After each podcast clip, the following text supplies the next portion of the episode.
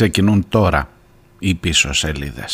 Τι θέλω τώρα να σας πω, μες στις συνεδρίες μέσα στην πόλη της Καλκούτας φράξαν το δρόμο σε έναν άνθρωπο, αλυσοδέσαν έναν άνθρωπο εκεί που ευάδιζε. Να το λοιπόν γιατί δεν καταδέχουμε, να υψώσω το κεφάλι στα στροφόδιστα διαστήματα. Θα πείτε τα άστρα είναι μακριά κι η γη μας τόσο δα μικρή. Ε, το λοιπόν ότι και να είναι τα άστρα, εγώ τη γλώσσα μου τους βγάζω. Για μένα το λοιπόν το πιο εκπληκτικό, πιο επιβλητικό, πιο μυστηριακό και πιο μεγάλο είναι ένας άνθρωπος που τον ποδίζουν να βαδίζει. Είναι ένας άνθρωπος που τον αλυσοδένουνε, είναι ένας άνθρωπος που τον ποδίζουν να βαδίζει. Είναι ένας άνθρωπος που τον αλυσοδένουνε, είναι ένας άνθρωπος που τον ποδίζουν να βαδίζει. Είναι ένας άνθρωπος που τον αλυσοδένουνε, είναι ένας άνθρωπος που τον ποδίζουν να βαδίζει. Είναι ένας άνθρωπος που τον αλυσοδένουνε, είναι ένας άνθρωπος που τον ποδίζουν να βαδίζει. Είναι ένας άνθρωπος που τον αλυσοδένουνε, είναι ένας άνθρωπος που τον ποδίζουν να βαδίζει. Είναι ένας άνθρωπος που τον αλυσοδένουνε. One, two, three, four. Γεια σας, καλώς ήρθατε, καλημέρα. Είμαστε στην Τετάρτη. Α, η μέρα αυτή θα μείνει γνωστή ως ημέρα X. Είναι η μέρα που κρίνονται όλα για τον Julian Assange. Είναι η μέρα που οι πίσω σελίδες, χωρίς να σημαίνει ότι δεν υπάρχει υπόλοιπη επικαιρότητα, χωρίς να σημαίνει ότι δεν γίνονται πράγματα και θάματα, όμως νομίζω ότι χρειάζεται, απαιτείται να αφιερωθεί αυτό το δίωρο στην προσπάθεια, στον αγώνα που δίνει ένας άνθρωπος εδώ και πάρα πολλά χρόνια για την δική μας ελευθερία. Και ξέρετε, δεν είναι κακό να φτιάχνεις σύμβολα, τα χρειαζόμαστε τα σύμβολα, όχι για να τα κάνεις το τεμ και να, τα, και να αναφέρεσαι σε αυτά, έτσι προσπαθώντας καμιά φορά, ξέρετε, να κρυφτείς και λίγο πίσω, α, πήγε να βγάλεις τα κάστανα από τη φωτιά, το φίδι από την τρύπα, αλλά κυρίως για να παίρνεις παράδειγμα, κυρίως για να καταλαβαίνεις, και αυτός θα είναι ο στόχος της σημερινής εκπομπής, να καταλαβαίνεις τι κρίνεται και γιατί σε αφορά. Είναι μια δίκη που γίνεται μπόλικες χιλιάδες χιλιόμετρα μακριά από την ε, Αθήνα, από την Ελλάδα, στο δικαστήριο στο Λονδίνο, και αφορά τη δική σου ζωή. Και χρειάζεται να το κατανοήσεις αυτό, να το κατανοήσω και εγώ και εσύ και όλοι μας. Ότι αφορά τη δική σου ζωή, αφορά τη δική σου ποιότητα στην ενημέρωση, αφορά την δική σου ελευθερία όταν αύριο θα θέλεις να αναδειχτούν, ήδη σήμερα θέλεις και είναι πάρα πολλά τα παραδείγματα, να αναδειχτούν οι πραγματικές διαστάσεις πίσω από την προπαγάνδα, πίσω από την παραπληροφόρηση. Και ο Julian Assange έκανε αυτό ακριβώς. Και γι' αυτό δικάζεται και γι' αυτό είναι ένα βήμα πριν την έκδοσή του στις Ηνωμένες Πολιτείες, αλλά δεν είναι αυτό το χειρότερο. Ο Julian Assange φαίνεται ότι είναι ένα βήμα πριν από, από, την, από το να πετύχει η προσπάθεια αφανισμού του. Δημοσιογραφικά το έχουν καταφέρει, τουλάχιστον σε ό,τι αφορά τα WikiLeaks που συνεχίζουν μεν, αλλά χωρίς τον ιδρυτή τους. Αλλά και βιολογικά, αλλά και ως πρόσωπο, ως άνθρωπο, ως υπόσταση. Διότι ο άνθρωπος αυτός είναι πραγματικά ένας άνθρωπος που όχι μόνο τον εμποδίζουν να βαδίζει, τον εμποδίζουν να ζήσει εδώ και πάρα πολλά χρόνια. Στις φυλακές της Βρετανίας, σήμερα η Βρετανία βρίσκεται στο στόχαστρο, η Μεγάλη Βρετανία, στο στόχαστρο όλων των κινητοποιήσεων σε όλο τον κόσμο, όχι μόνο στην πρωτεύουσά της, στο Λονδίνο. Η πρεσβεία της Βρετανίας στην Ελλάδα το απόγευμα θα έχει απ' έξω διαδηλωτές, όπως είχε και χτες διαδηλωτές από την Διεθνή Αμνηστία, διεθνείς οργανώσεις, φορείς, πολιτικοί, από όλο τον κόσμο, από τη Διεθνή Αμνηστία μέχρι τους Reporters Χωρίς Σύνορα, σας λέω τις μεγαλύτερες. Φυσικά πολιτικά κόμματα, φυσικά οι ενώσεις των δημοσιογράφων μας. Όσοι τουλάχιστον καταλαβαίνουν και κατανοούν τι σημαίνει η ελευθερία του τύπου.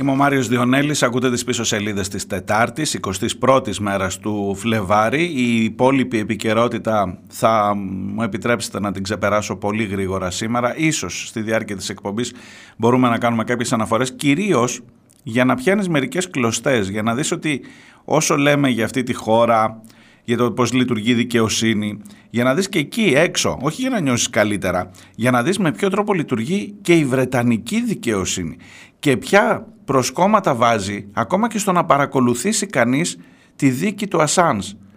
Ε, θα πάμε εννοείται σε λίγο εκεί, θα σας πω αναλυτικά με ποιους θα μιλήσουμε σήμερα ή με ποιους θα προσπαθήσω τουλάχιστον, εφόσον πάνε όλα καλά στην σημερινή εκπομπή, γιατί πάντα υπάρχουν και τα έκτακτα. Στην επικαιρότητα κρατήστε μεγάλο, δυναμικό, μαζικό το συλλαλητήριο χθες. Γέμισε τελικά το Σύνταγμα, δεν έμεινε καμία λωρίδα κενή από τα τρακτέρ στην Λεωφόρο Αμαλίας, όπως είχε προβλέψει αρχικά ο κύριος Χρυσοχοίδης, αλλά ε, έχουν την ικανοποίηση και στην κυβέρνηση να λένε ότι μ, περίπου με τη δική τους άδεια έγινε το συλλαλητήριο.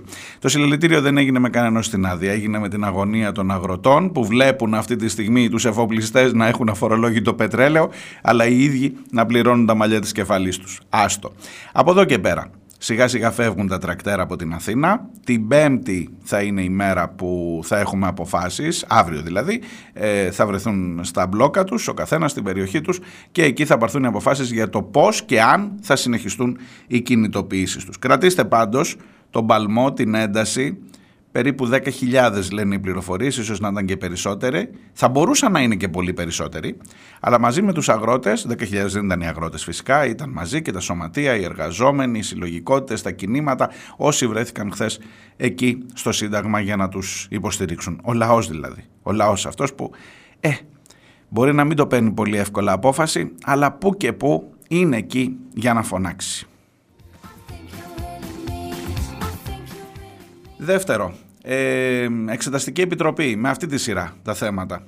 Εξεταστική Επιτροπή, τα έσχη της Νέας Δημοκρατίας ολοκληρώθηκαν, δεν θα σας πω συνεχίζονταν και θα συνεχίζονται στο διηνεκές από ό,τι φαίνεται. Ολοκληρώθηκαν, η Επιτροπή έκλεισε, ο Μαρκόπουλος αρνήθηκε να παραλάβει το εξώδικο ενός από τους, μίας από τους επιβάτες του τρένου που ζητά πολύ συγκεκριμένα πράγματα, που τους λέει για τις ευθύνες που έχουν, ό,τι λέει και η Μαρία Ικαριστιανού, ό,τι λένε οι άνθρωποι που έχουν χάσει τα παιδιά τους, τους ανθρώπους τους εκεί. Ξεπέρασε το μισό εκατομμύριο η συλλογή υπογραφών στην ε, καμπάνια που έχει ξεκινήσει η Μαρία Καριστιανού και αυτό είναι πάρα πολύ θετικό. Μακάρι να πιάσουμε και το ένα εκατομμύριο. Ακούει κανείς, ακούει κανείς. Ποιο είναι αυτό το νούμερο που μπορεί να σε κάνει να ξαναδείς το ζήτημα του νόμου περί ευθύνης υπουργών και της κατάργησης της ασυλίας για βουλευτές όταν προκύπτουν ποινικές ευθύνες. Αυτό λέει η αίτηση. Η αίτηση πάντως το ξεπέρασε το μισό εκατομμύριο, πάνω από πεντακόσιες χιλιάδες υπογραφές και προχωράμε.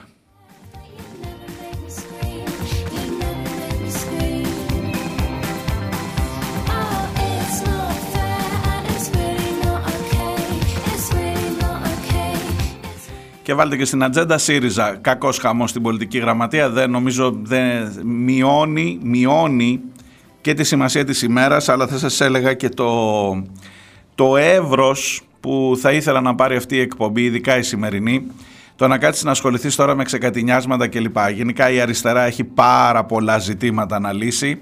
Δεν είναι ο Κασελάκης το μεγαλύτερο της πρόβλημα, είμαι σίγουρος γι' αυτό. Ωστόσο χθες φτάσαμε έτσι, αν θέλετε έναν τίτλο οπωσδήποτε για να ξέρετε τι ακριβώς συνέβη, φτάσαμε ένα βήμα πριν από το να αμφισβητηθεί, πριν από το να πάμε για καινούριο πρόεδρο. και του λέγανε, ο ίδιος είπε θέλω ε, λευκή εντολή μέχρι τις εθνικές εκλογές. Πότε είναι οι εθνικές εκλογές ξέρετε, είκοσι επτά προγραμματισμένες, αν όλα πάνε καλά. Ε, ή αν όλα πάνε κακά, δεν ξέρω, δείτε το όπως, όπως το δει κανείς. Αλλά εν πάση περιπτώσει ο άνθρωπος αυτός είπε ε, θα κάνω ό,τι γουστάρω, για τρία χρόνια δεν θα με κουνήσει κανείς και τότε θα κρυθούμε όλοι. Προφανώς τις ευρωεκλογές τις έχει χαμένες από χέρι γι' αυτό. Οι άλλοι του είπανε δεν έχεις λευκή επιταγή και τελικά τα μάζεψε και τα πήρε πίσω. Καταγράφεται ως Ήτα Κασελάκη στην πολιτική γραμματεία και από εκεί και πέρα βλέπουμε τις εξελίξεις. Α, μεθαύριο την Πέμπτη, αύριο, συγγνώμη, τι μεθαύριο, αρχίζει το συνέδριο του ΣΥΡΙΖΑ. Υπέροχα θα περάσουμε.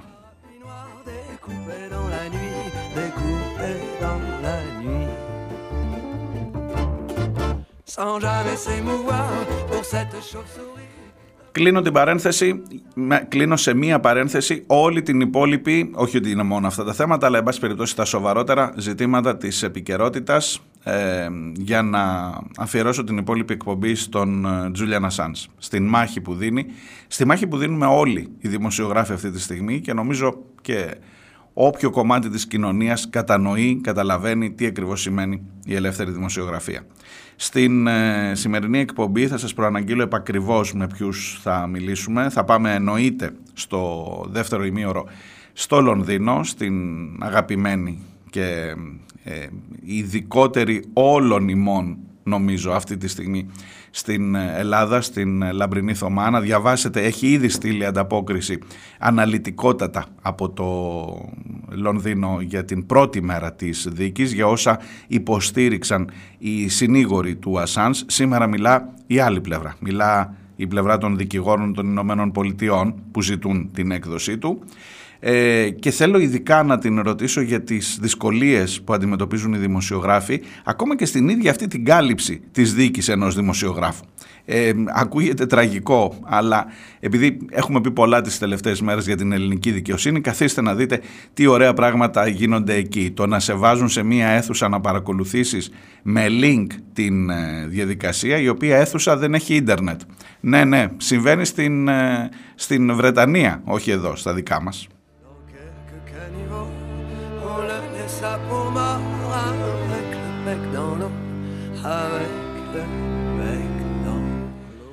Ο δεύτερος καλεσμένος θα είναι ο Χρήστος Δημόπουλος, είναι ο διευθυντής του ελληνικού γραφείου, του ελληνικού τμήματος της Διεθνούς Αμνηστίας, η οποία εννοείται ότι στηρίζει από την πρώτη στιγμή την κινητοποίηση, την καμπάνια, την εκστρατεία για την απελευθέρωση του Julian Assange. Χθες έκαναν και κινητοποίηση στην Βρετανική Πρεσβεία και έχουν ένα πολύ συγκεκριμένο σκεπτικό για το τι ακριβώς σημαίνει και τι ακριβώς συμβαίνει με την υπόθεση του Ασάνς και γιατί μας αφορά όλους. Και ο τρίτος καλεσμένος θα είναι ο Γιάννης Βαρουφάκης, ο γραμματέας του Μέρα είκοσι πέντε, το οποίο επίσης και στο ελληνικό του κομμάτι αλλά και διεθνώς, το ντι εμ είκοσι πέντε, από την πρώτη στιγμή μαζί με πάρα πολλούς ακτιβιστές, μαζί με τη Στέλλα Ασάνς, μαζί με τον Ρότζερ Waters και εκατοντάδες άλλους ανθρώπους, εκατοντάδες άλλες προσωπικότητες έχουν βρεθεί στο πλευρό του Ασάνς και σε αυτή την καμπάνια, σε αυτή την εκστρατεία για το γιατί, εξηγώντας μας το γιατί, με πολιτικούς όρους φυσικά, πέρα από, τους, από το δικαιωματικό κομμάτι που θα μας αναλύσει η Διεθνής Αμνηστία, και με πολιτικούς όρους για το τι ακριβώς σημαίνει η υπόθεση αυτή.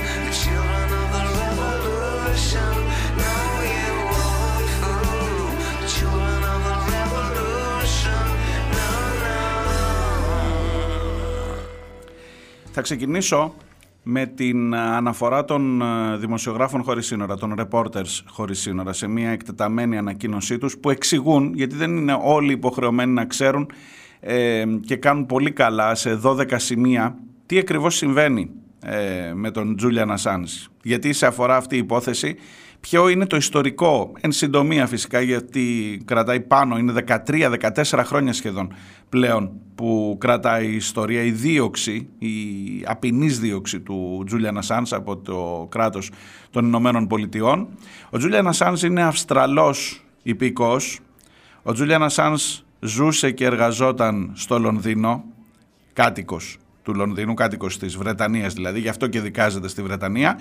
Έχει ελάχιστη σχέση με τις Ηνωμένες Πολιτείες, δεν υπήρξε ποτέ, δεν δραστηριοποιήθηκε ποτέ στις Ηνωμένες Πολιτείες. Ωστόσο αποκάλυψε, αυτό είναι το μεγάλο του έγκλημα, η δημοσιογραφία είναι το μεγάλο του έγκλημα, μέσω των WikiLeaks δημοσίευσε τις πληροφορίες που μία πληροφοριοδότης από τον Αμερικανικό στρατό του έδωσε σε σχέση με τους πολέμους στο Ιράκ και, με, και στο Αφγανιστάν. Και ειδικότερα σε σχέση όχι με τους πολέμους γενικά εν συνόλο, με τις πράξεις, με τα εγκλήματα πολέμου που διέπραξαν οι Ηνωμένες Πολιτείες και στο Ιράκ και στο Αφγανιστάν.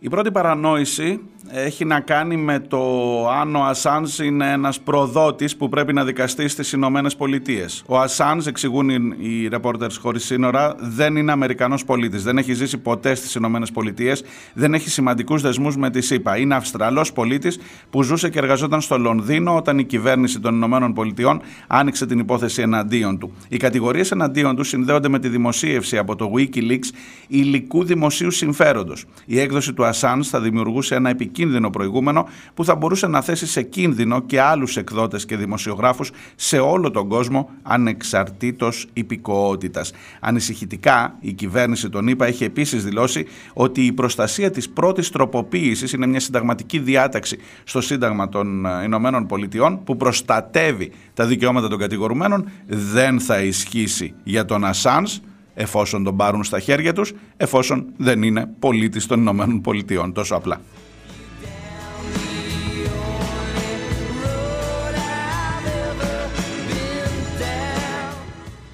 Παρανόηση δεύτερη. Ο Julian Assange είναι ένας πληροφοριοδότης που διέρευσε απόρριτες πληροφορίες. Ο Assange έπαιξε διαφορετικό ρόλο από αυτόν τον πληροφοριοδότη. Δεν είναι ο ίδιος που διέρευσε τις πληροφορίες, αλλά δημοσίευσε τις πληροφορίες που διέρευσε η πρώην αναλήτρια του στρατού, η Chelsea Manning, η οποία εξέτησε ήδη περισσότερα από επτά χρόνια στη φυλακή, προτού ο Ομπάμα μετατρέψει την ποινή που της επιβλήθηκε σε χαμηλότερη ποινή, δηλώνοντας ότι ήταν πολύ δυσανάλογη σε, ό,τι, ε, σε σχέση με ό,τι ποινή έχουν λάβει άλλοι διαρροής. Εάν εκδοθεί στη ΣΥΠΑ, ο Ασάνς θα είναι ο πρώτος εκδότης που θα δικαστεί βάσει του νόμου περί κατασκοπίας, στον οποίο δεν προβλέπεται υπεράσπιση δημοσίου συμφέροντος. Πράγμα που, πράγμα που σημαίνει ότι όποιος κατηγορείται με αυτόν τον τρόπο δεν θα μπορεί να υπερασπιστεί επαρκώς τον εαυτό του. Αντιμετωπίζει το ενδεχόμενο μιας εντυπωσιακής ποινής φυλάκισης εκατόν εβδομήντα πέντε χρόνων.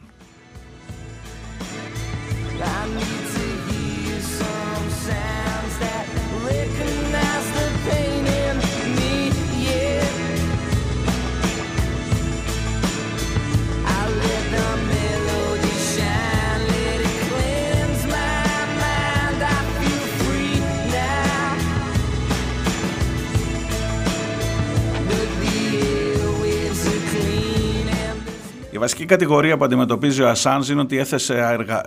έθεσε ανθρώπους σε κίνδυνο, μιλώντας κυρίως για τους ίδιους τους στρατιωτικούς. Ενώ ήταν ο Ασάνς που αποκάλυπτε μέσω των WikiLeaks, μέσω των βίντεο που ήρθαν στην κατοχή του, τις επιθέσεις εναντίον άοπλων πολιτών, τις επιθέσεις εναντίον δημοσιογράφων που, σημείωσε ο... που πραγματοποίησε ο Αμερικανικός στρατός στο Αφγανιστάν, τις ε, επιθέσεις, τις εξαιρετικά προκλητικές παραβιάσεις του νόμου, ακόμα και των νόμων που έχουν ακόμα και οι πόλεμοι. Δείτε τι συμβαίνει τώρα στη Γάζα. Τώρα ποιος είναι εκεί για να υπερασπιστεί την αλήθεια και τη δημοσιογραφία.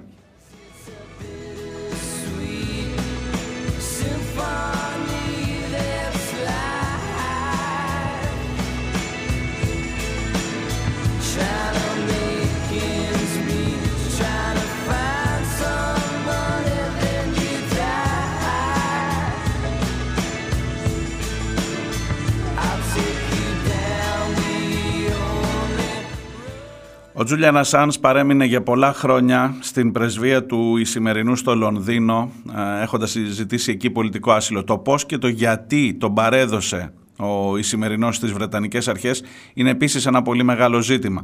Το σε ποια κατάσταση τον παρέδωσε επίσης βάζει αρκετά θέματα στην ανακοίνωσή της η οργάνωση των Reporters χωρίς σύνορα. Ε, ίσως δεν προλάβω να σας το διαβάσω όλο μέχρι τα δώδεκα σημεία ή θα δούμε για την εκπομπή σήμερα, αλλά ψάξτε το, είναι και στο InfoWar δημοσιευμένο οι δώδεκα κοινές παρανοήσεις για την υπόθεση του Julian Assange. Τα τελευταία πέντε χρόνια πάντως βρίσκεται στις φυλακές του Belmarsh, είναι οι φυλακές υψίστης της ασφαλείας έξω από το Λονδίνο, εκεί όπου στην ουσία βρίσκεται σε απομόνωση και σε εξαιρετικά σκληρές συνθήκες. Και η εικόνα που έχουν συναντήσει από τον άνθρωπο, που έχουν δει από τον άνθρωπο αυτό όσοι τον συνάντησαν, είναι πραγματικά ε, θλιβερή σε ό,τι αφορά το δικαιακό σύστημα εναντίον ενός δημοσιογράφου, εναντίον οποιοδήποτε πολίτη, που το μόνο του έγκλημα είναι η δημοσιογραφία. Οι, οι εικόνες που έρχονται, ο Ασάνς δεν βρίσκεται στο δικαστήριο. Ο Ασάνς έχει δηλώσει ασθένεια και δεν μπόρεσε να παρακολουθήσει ούτε μέσω του link που του δόθηκε από τη φυλακή το δικαστήριο. Και πράγματι φαίνεται να είναι σε πολύ άσχημη κατάσταση. Και είναι ένας άνθρωπος που στην ουσία η ζωή του ίδια κινδυνεύει αυτή τη στιγμή στα χέρια των Βρετανικών αρχών, πόσο μάλλον με το να εκδοθεί, αυτό κρίνεται, με το να εκδοθεί στις Ηνωμένες Πολιτείες, ε, οι οποίες έχουν ήδη ξεκάθαρα με συγκεκριμένα στοιχεία απεργαστεί σχέδια φυσικής εξόντωσής του, δολοφονίας του δηλαδή. Επί του κυρίου Πομπέο, αν τον θυμάστε, που και αυτός έχει περάσει από τη Βίλα Μητσοτάκη στο ακροτήρι, του Υπουργού Εξωτερικών του Τραμπ, ο οποίος όμως προηγουμένως ήταν και διευθυντής της σι άι έι και ο οποίος περίπου, όχι περίπου, ακριβώς έχει παραδεχτεί τα σχέδια που έχουν εξυφάνει οι Ηνωμένες Πολιτείες για την φυσική εξόντωση του Τζούλιαν Ασάνς. Όταν είστε έτοιμοι να θυμώσετε με τον Πούτιν, και καλά κάνετε που θυμώνετε με τον Πούτιν για τη δολοφονία του Ναβάλνη, πρέπει να βάλετε στην ίδια ζυγαριά τα πράγματα. Και αν θυμώνεις για τη μία μεριά, λογικά θα πρέπει να θυμώνεις και από την άλλη. Λέω εγώ το ίδιο ή όχι.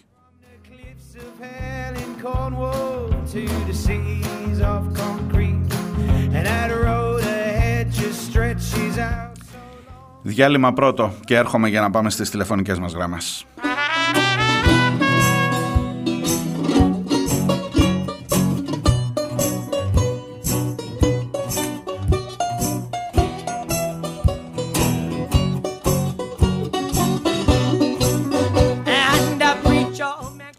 Ακούτε πίσω σελίδες, μπαίνουμε στο δεύτερο μέρος της εκπομπής. Ε, η μέρα σήμερα είναι αφιερωμένη στον Julian Assange, όχι στον ίδιο τόσο, στην δημοσιογραφία, στο δικαίωμά μας, στην ελευθερία του τύπου, στο δικαίωμά μας να γνωρίζουμε, να ξέρουμε, στο δικαίωμά μας να δουλεύουμε εμείς οι δημοσιογράφοι και να λέμε την αλήθεια. Όσοι τουλάχιστον καταλαβαίνουμε, όσο φτάνουν τα πόδια μας, και σας πληροφορώ ότι φτάνουν πάρα πολύ, και η, η συμβολική αίσθηση, το συμβολικό νόημα που έχει το δικαστήριο αυτό, πέρα από το συγκεκριμένο, το ουσιαστικό, τη ζωή ενός ανθρώπου που κρίνεται εκεί, κρίνονται πολύ περισσότερα από τον Julian Assange. Η Λαμπρινή Θωμά είναι ο καταλληλότερος άνθρωπος για να μιλήσουμε, νομίζω σήμερα. Είναι στο Λονδίνο, παρακολουθεί με τεμποδιών και από εκεί θέλω να ξεκινήσω. Καλημέρα, καλώς τη Λαμπρινή. Καλημέρα Μαρία μου, καλημέρα σε όλους. Θέλω να ξεκινήσω από τα εμπόδια που συναντά η δημοσιογραφία, που συναντούν οι δημοσιογράφοι να καλύψουν την δίκη όπου δικάζεται η ίδια η δημοσιογραφία. Σε ένα πολιτισμένο, σε ένα, ε, ε. σε ένα ευνομούμενο κράτος όπως η Μεγάλη Βρετανία. Καλά, εντάξει, μην υπερβάλλω. Μην υπερβάλλω, εντάξει. Λοιπόν, γιατί στην συγκεκριμένη περίπτωση έχει αποδειχθεί όλη τη βαρβαρότητα. Mm-hmm. Ε, δεν είναι η πρώτη φορά καταρχήν. Τα ίδια έχουμε ζήσει και στις δύο προηγούμενες δίκες, τις οποίες είχα την ευκαιρία να παρακολουθεί η ζωή μου διαπιστευμένη. Ε, αλλά τότε λόγω καραντίνας μας επέτρεπαν και από άλλες χώρες. Δηλαδή μπόρεσα να το κάνω από την Ελλάδα. Ναι. Τώρα το link ήταν διαθέσιμο μόνο σε όσους βρίσκονταν στην περιοχή, ε, θα το πω σωστά, Αγγλίας και Ουαλίας. Στην περιοχή δηλαδή που έχει δικαιοδοσία το συγκεκριμένο δικαστήριο. Μάλιστα. Ούτε καν σε όλη τη Βρετανία δηλαδή. Ούτε, ούτε καν σε όλη τη Βρετανία. Υπήρξαν αντιδράσεις τεράστιες, ειδικά από τους Αυστραλούς συναδέλφους. Και υπήρξε και παραπληροφόρηση εκ μέρους της δικαιοσύνης της Βρετανικής. Δηλαδή, όταν εγώ έλαβα το, το μήνυμα που έλεγε ότι διαπιστεύομαι και ότι μπορώ εφόσον είμαι το ε, να παρακολουθήσω μέσω link, έγραφε από κάτω ότι εξ, ε, εξαιρετικά παραχωρήθηκαν και κάποιες θέσεις στα link σε Αυστραλούς και ε, Αμερικανούς συναδέλφους. Γιατί είναι οι δύο χώρες, η μία λόγω της καταγωγής του Ασάνζ και η άλλη λόγω του ότι είναι η χώρα στην οποία θα εκδοθεί αν εκδοθεί, ε, υπάρχει μεγάλο ενδιαφέρον. Επικοινωνώ λοιπόν με τους Αυστραλούς συναδέλφους, γιατί πια ξέρουμε ένας τον άλλον ποιοι είμαστε, mm-hmm, έτσι, mm-hmm. που παρακολουθούμε τη δίκη και που καλύπτουμε, και μου λένε ότι αυτό είναι ψέμα. Ότι αυτό που έγινε είναι ότι έδωσαν άδεια από εδώ σε όσους, όσα αυστραλίστικα μέσα είχαν ε, ανταποκριτικά γραφεία. Πράγμα που σημαίνει σε πολύ μεγάλα συστημικά μέσα. Ανταποκριτικό γραφείο είναι κάτι πάρα πολύ ακριβό. Ναι, για να το έχεις ακόμα, να και αν είσαι, ναι. ακόμα και αν είσαι Αυστραλιανό μέσο, όχι αν είσαι ελληνικό μέσο, για να έχεις ναι. ε, ανταποκριτικό. Μίλησα χθες, μου δώσες εσύ την επαφή και μίλησα με την κυρία Κωστακίδη, τη Μέρη Κωστακίδη. Ε, είναι έξαλλη. Είναι, ε, πραγματικά είναι, είναι τόσο θυμωμένη με αυτή την ιστορία και επειδή την έχει παρακολουθήσει και για τους αποκλεισμούς που τους επιβάλλουν. Και πραγματικά στην Αυστραλία το κλίμα που μου μετέφερε είναι αυτό, τουλάχιστον στα μη συστημικά μέσα. Και με ανθρώπους σαν τη Μέρη, η οποία πέρα από προσωπική φίλη της, του, και του Τζούλιαν και της οικογένειας, εδώ που έχει παρακολουθήσει τη δίκη όλη. Θέλω να σου πω κάτι για να καταλάβεις και το κλίμα το πριν που είχαμε. Εχθές για να τις γράψω στο Twitter ξαναμπήκα και είδα το τελευταίο μήνυμα που της είχα στείλει το είκοσι δύο μετά την προηγούμενη δίκη. Της έγραφα λοιπόν το εξής. Το έκανα και screenshot γιατί λέω αυτό πρέπει να το σώσω. Μέρη, φοβάμαι, ε, την επόμενη φορά πρέπει να φροντίσουμε να είμαστε Λονδίνο, γιατί πολύ φοβάμαι ότι δεν θα φτάσουμε ούτε link. Ναι.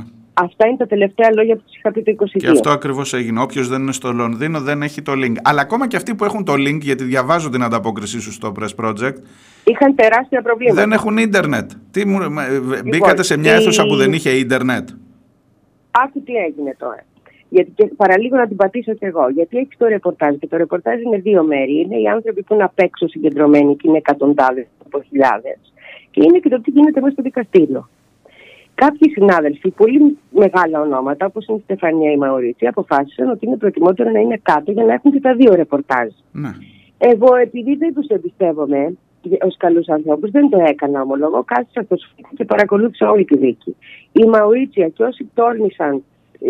Έτσι, με γενναιότητα να πιστέψουν ότι θα βοηθούσαν οι Βρετανοί, βρέθηκαν αντιμέτωποι με το εξής. Ένα χώρο στον οποίο δεν υπήρχε χώρος να, σταμα... να ακουμπήσουν τα λάπτοπ και δεν υπήρχε ίντερνετ. Μάλιστα. Δεν υπήρχε κανένας τρόπος δηλαδή το link που είχαν να το χρησιμοποιήσουν. Με αποτέλεσμα, όπως έγραψε και η ίδια, να χάσουν τις δύο πρώτες ώρες μέχρι να λυθεί αυτό το ζήτημα μόνο με ίντερνετ. Και μετά να τους βάλουν μέσα στην αίθουσα, γιατί δεν γινόταν αλλιώς, τις δύο πρώτες ώρες διαδικασίας. Αυτό είναι, αυτό, αυτό είναι το ανώτατο δικαστήριο της Βρετανίας, έτσι, της, το, της, βασιλικό δικαστήριο, το, το βασιλικό το δικαστήριο, οποίο μάλιστα. Το οποίο θα αποφασίσει εάν ο Ασάνς έχει το δικαίωμα να συνεχίσει να κυνηγάει. Όχι, μιλώ, μιλώ για, για τη σύγκριση του, του κύρους που έχει αυτό το δικαστήριο με ναι, τις ναι. υποδομές που παρέχει και το πώς μπορείς να παρακολουθήσεις δημοσιογράφος, όχι ένας τυχαίος άνθρωπος, δημοσιογράφοι που ασχολούνται χρόνια με αυτή την υπόθεση, μια δίκη για τη δημοσιογραφία. Είναι απίστευτα πράγματα αυτά. Είναι ντροπιαστικά και δεν τους νοιάζει. Και κάτι ακόμη που έγραψες σήμερα. Ε, και την αναφέρω γιατί ακριβώς είναι και η συνεργάτης η, στην Ιταλία των WikiLeaks. Είναι ένας άνθρωπος που έχει δουλέψει με τον Ασάνζ. Ήταν στην ομάδα που επεξεργάστηκε το αρχικό υλικό. Έχει γράψει λοιπόν σήμερα ότι εάν καταδικαστεί ο Ασάνζ, η επόμενη είμαι εγώ. Η επόμενη είμαστε όλοι όσοι δουλέψαμε μαζί του. Ναι. Γιατί αν καταδικαστεί και εκδιωχθεί ο Ασάνζ, παραδοθεί στους Αμερικάνους, τίποτα δεν τους εμποδίζει, ειδικά με μια κυβέρνηση Τραμπ, και αυτό αναφέρθηκε χτες στο δικαστήριο, mm-hmm. ότι έρχεται ο Τραμπ, παιδιά. Ναι. Να βρεθούν όλοι οι υπότικοι. όντως δικάζεται η δημοσιογραφία. Αυτό δεν αφορά μόνο τον Ασάντζ, δεν είναι μόνο κάτι το οποίο αν συμβεί έχουν ένα παράδειγμα να μας δείχνουν για να καθόμαστε πολύ πιο ήσυχοι. Αυτό είναι κάτι το οποίο μας αφορά όλους, γιατί ένας μεγάλος αριθμός συναδέλφων θα βρεθεί εκεί, θα βρεθεί στα δικαστήρια. Γιατί έκανε τη δουλειά του όπως πρέπει να γίνει τη δουλειά μας. Ακριβώς. Ο ίδιος ο Ασάντζ δεν είναι παρόν στη δίκη, δεν είναι ούτε διαδικτυακά. Ούτε το δικό του οι το link χρησιμοποίησε. Ναι, ε, ε, μου, έλεγε, ναι. μου έλεγε η Μέρη Κωστακίδη χθες ότι δε, δεν κατάλαβα κιόλας από αυτά που μου περιέγραψε ακριβώς. Κάποια στιγμή εμφανίστηκε, ε, ήταν, ήταν η εικόνα του εξαιρετικά αρνητική και δεν ήθελαν να τη δείξουν. Υπάρχει ένα τέτοιο, ή, ή, ή, ή, δεν ξέρω. Ναι, έχουμε, δεν μπορώ να την διασταυρώσω την πληροφορία όπως καταλαβαίνεις. Mm-hmm. Αλλά έχουμε μια πληροφορία ότι είναι σε πάρα πολύ άσχημη υγεία. Ναι. Τραγικά άσχημη υγεία. Και, Τώρα, αυ- και αυτός είναι ο λόγος που είναι... δεν έχουμε την εικόνα του στο, ακριβώς, στο, από, ακριβώς. Το, από το δικαστήριο αυτό. Ή δεν την έχετε ούτε και εσείς που παρακολουθείτε, γιατί μπορεί εμείς να μην είχαμε ποτέ κάμερες έτσι κι αλλιώς μέσα στο αυτό, να, να μην βλέπαμε, αλλά τουλάχιστον δεν την έχετε ούτε εσείς. Δεν είναι με φυσική παρουσία εκεί. Και τις προηγούμενες φορές είχαμε πρόβλημα, γιατί δεν δείχναν προς τη μεριά του και φτάσαμε στο σημείο να ουρλιάζουμε σε link, βέβαια, σε γραπτό κείμενο με κεφαλαία δέκα δημοσιογράφοι να λέμε δείξτε τον μας. Ναι. Θέλουμε να δούμε πώς είναι. Και η κατάσταση είναι, έτσι δεν είναι. Ε, βέβαια, λοιπόν, βέβαια. Για να φτάσουν να μας τον δείξουν κάποια λεπτά στις προηγούμενες δίκες. Τώρα δεν είναι καν εκεί.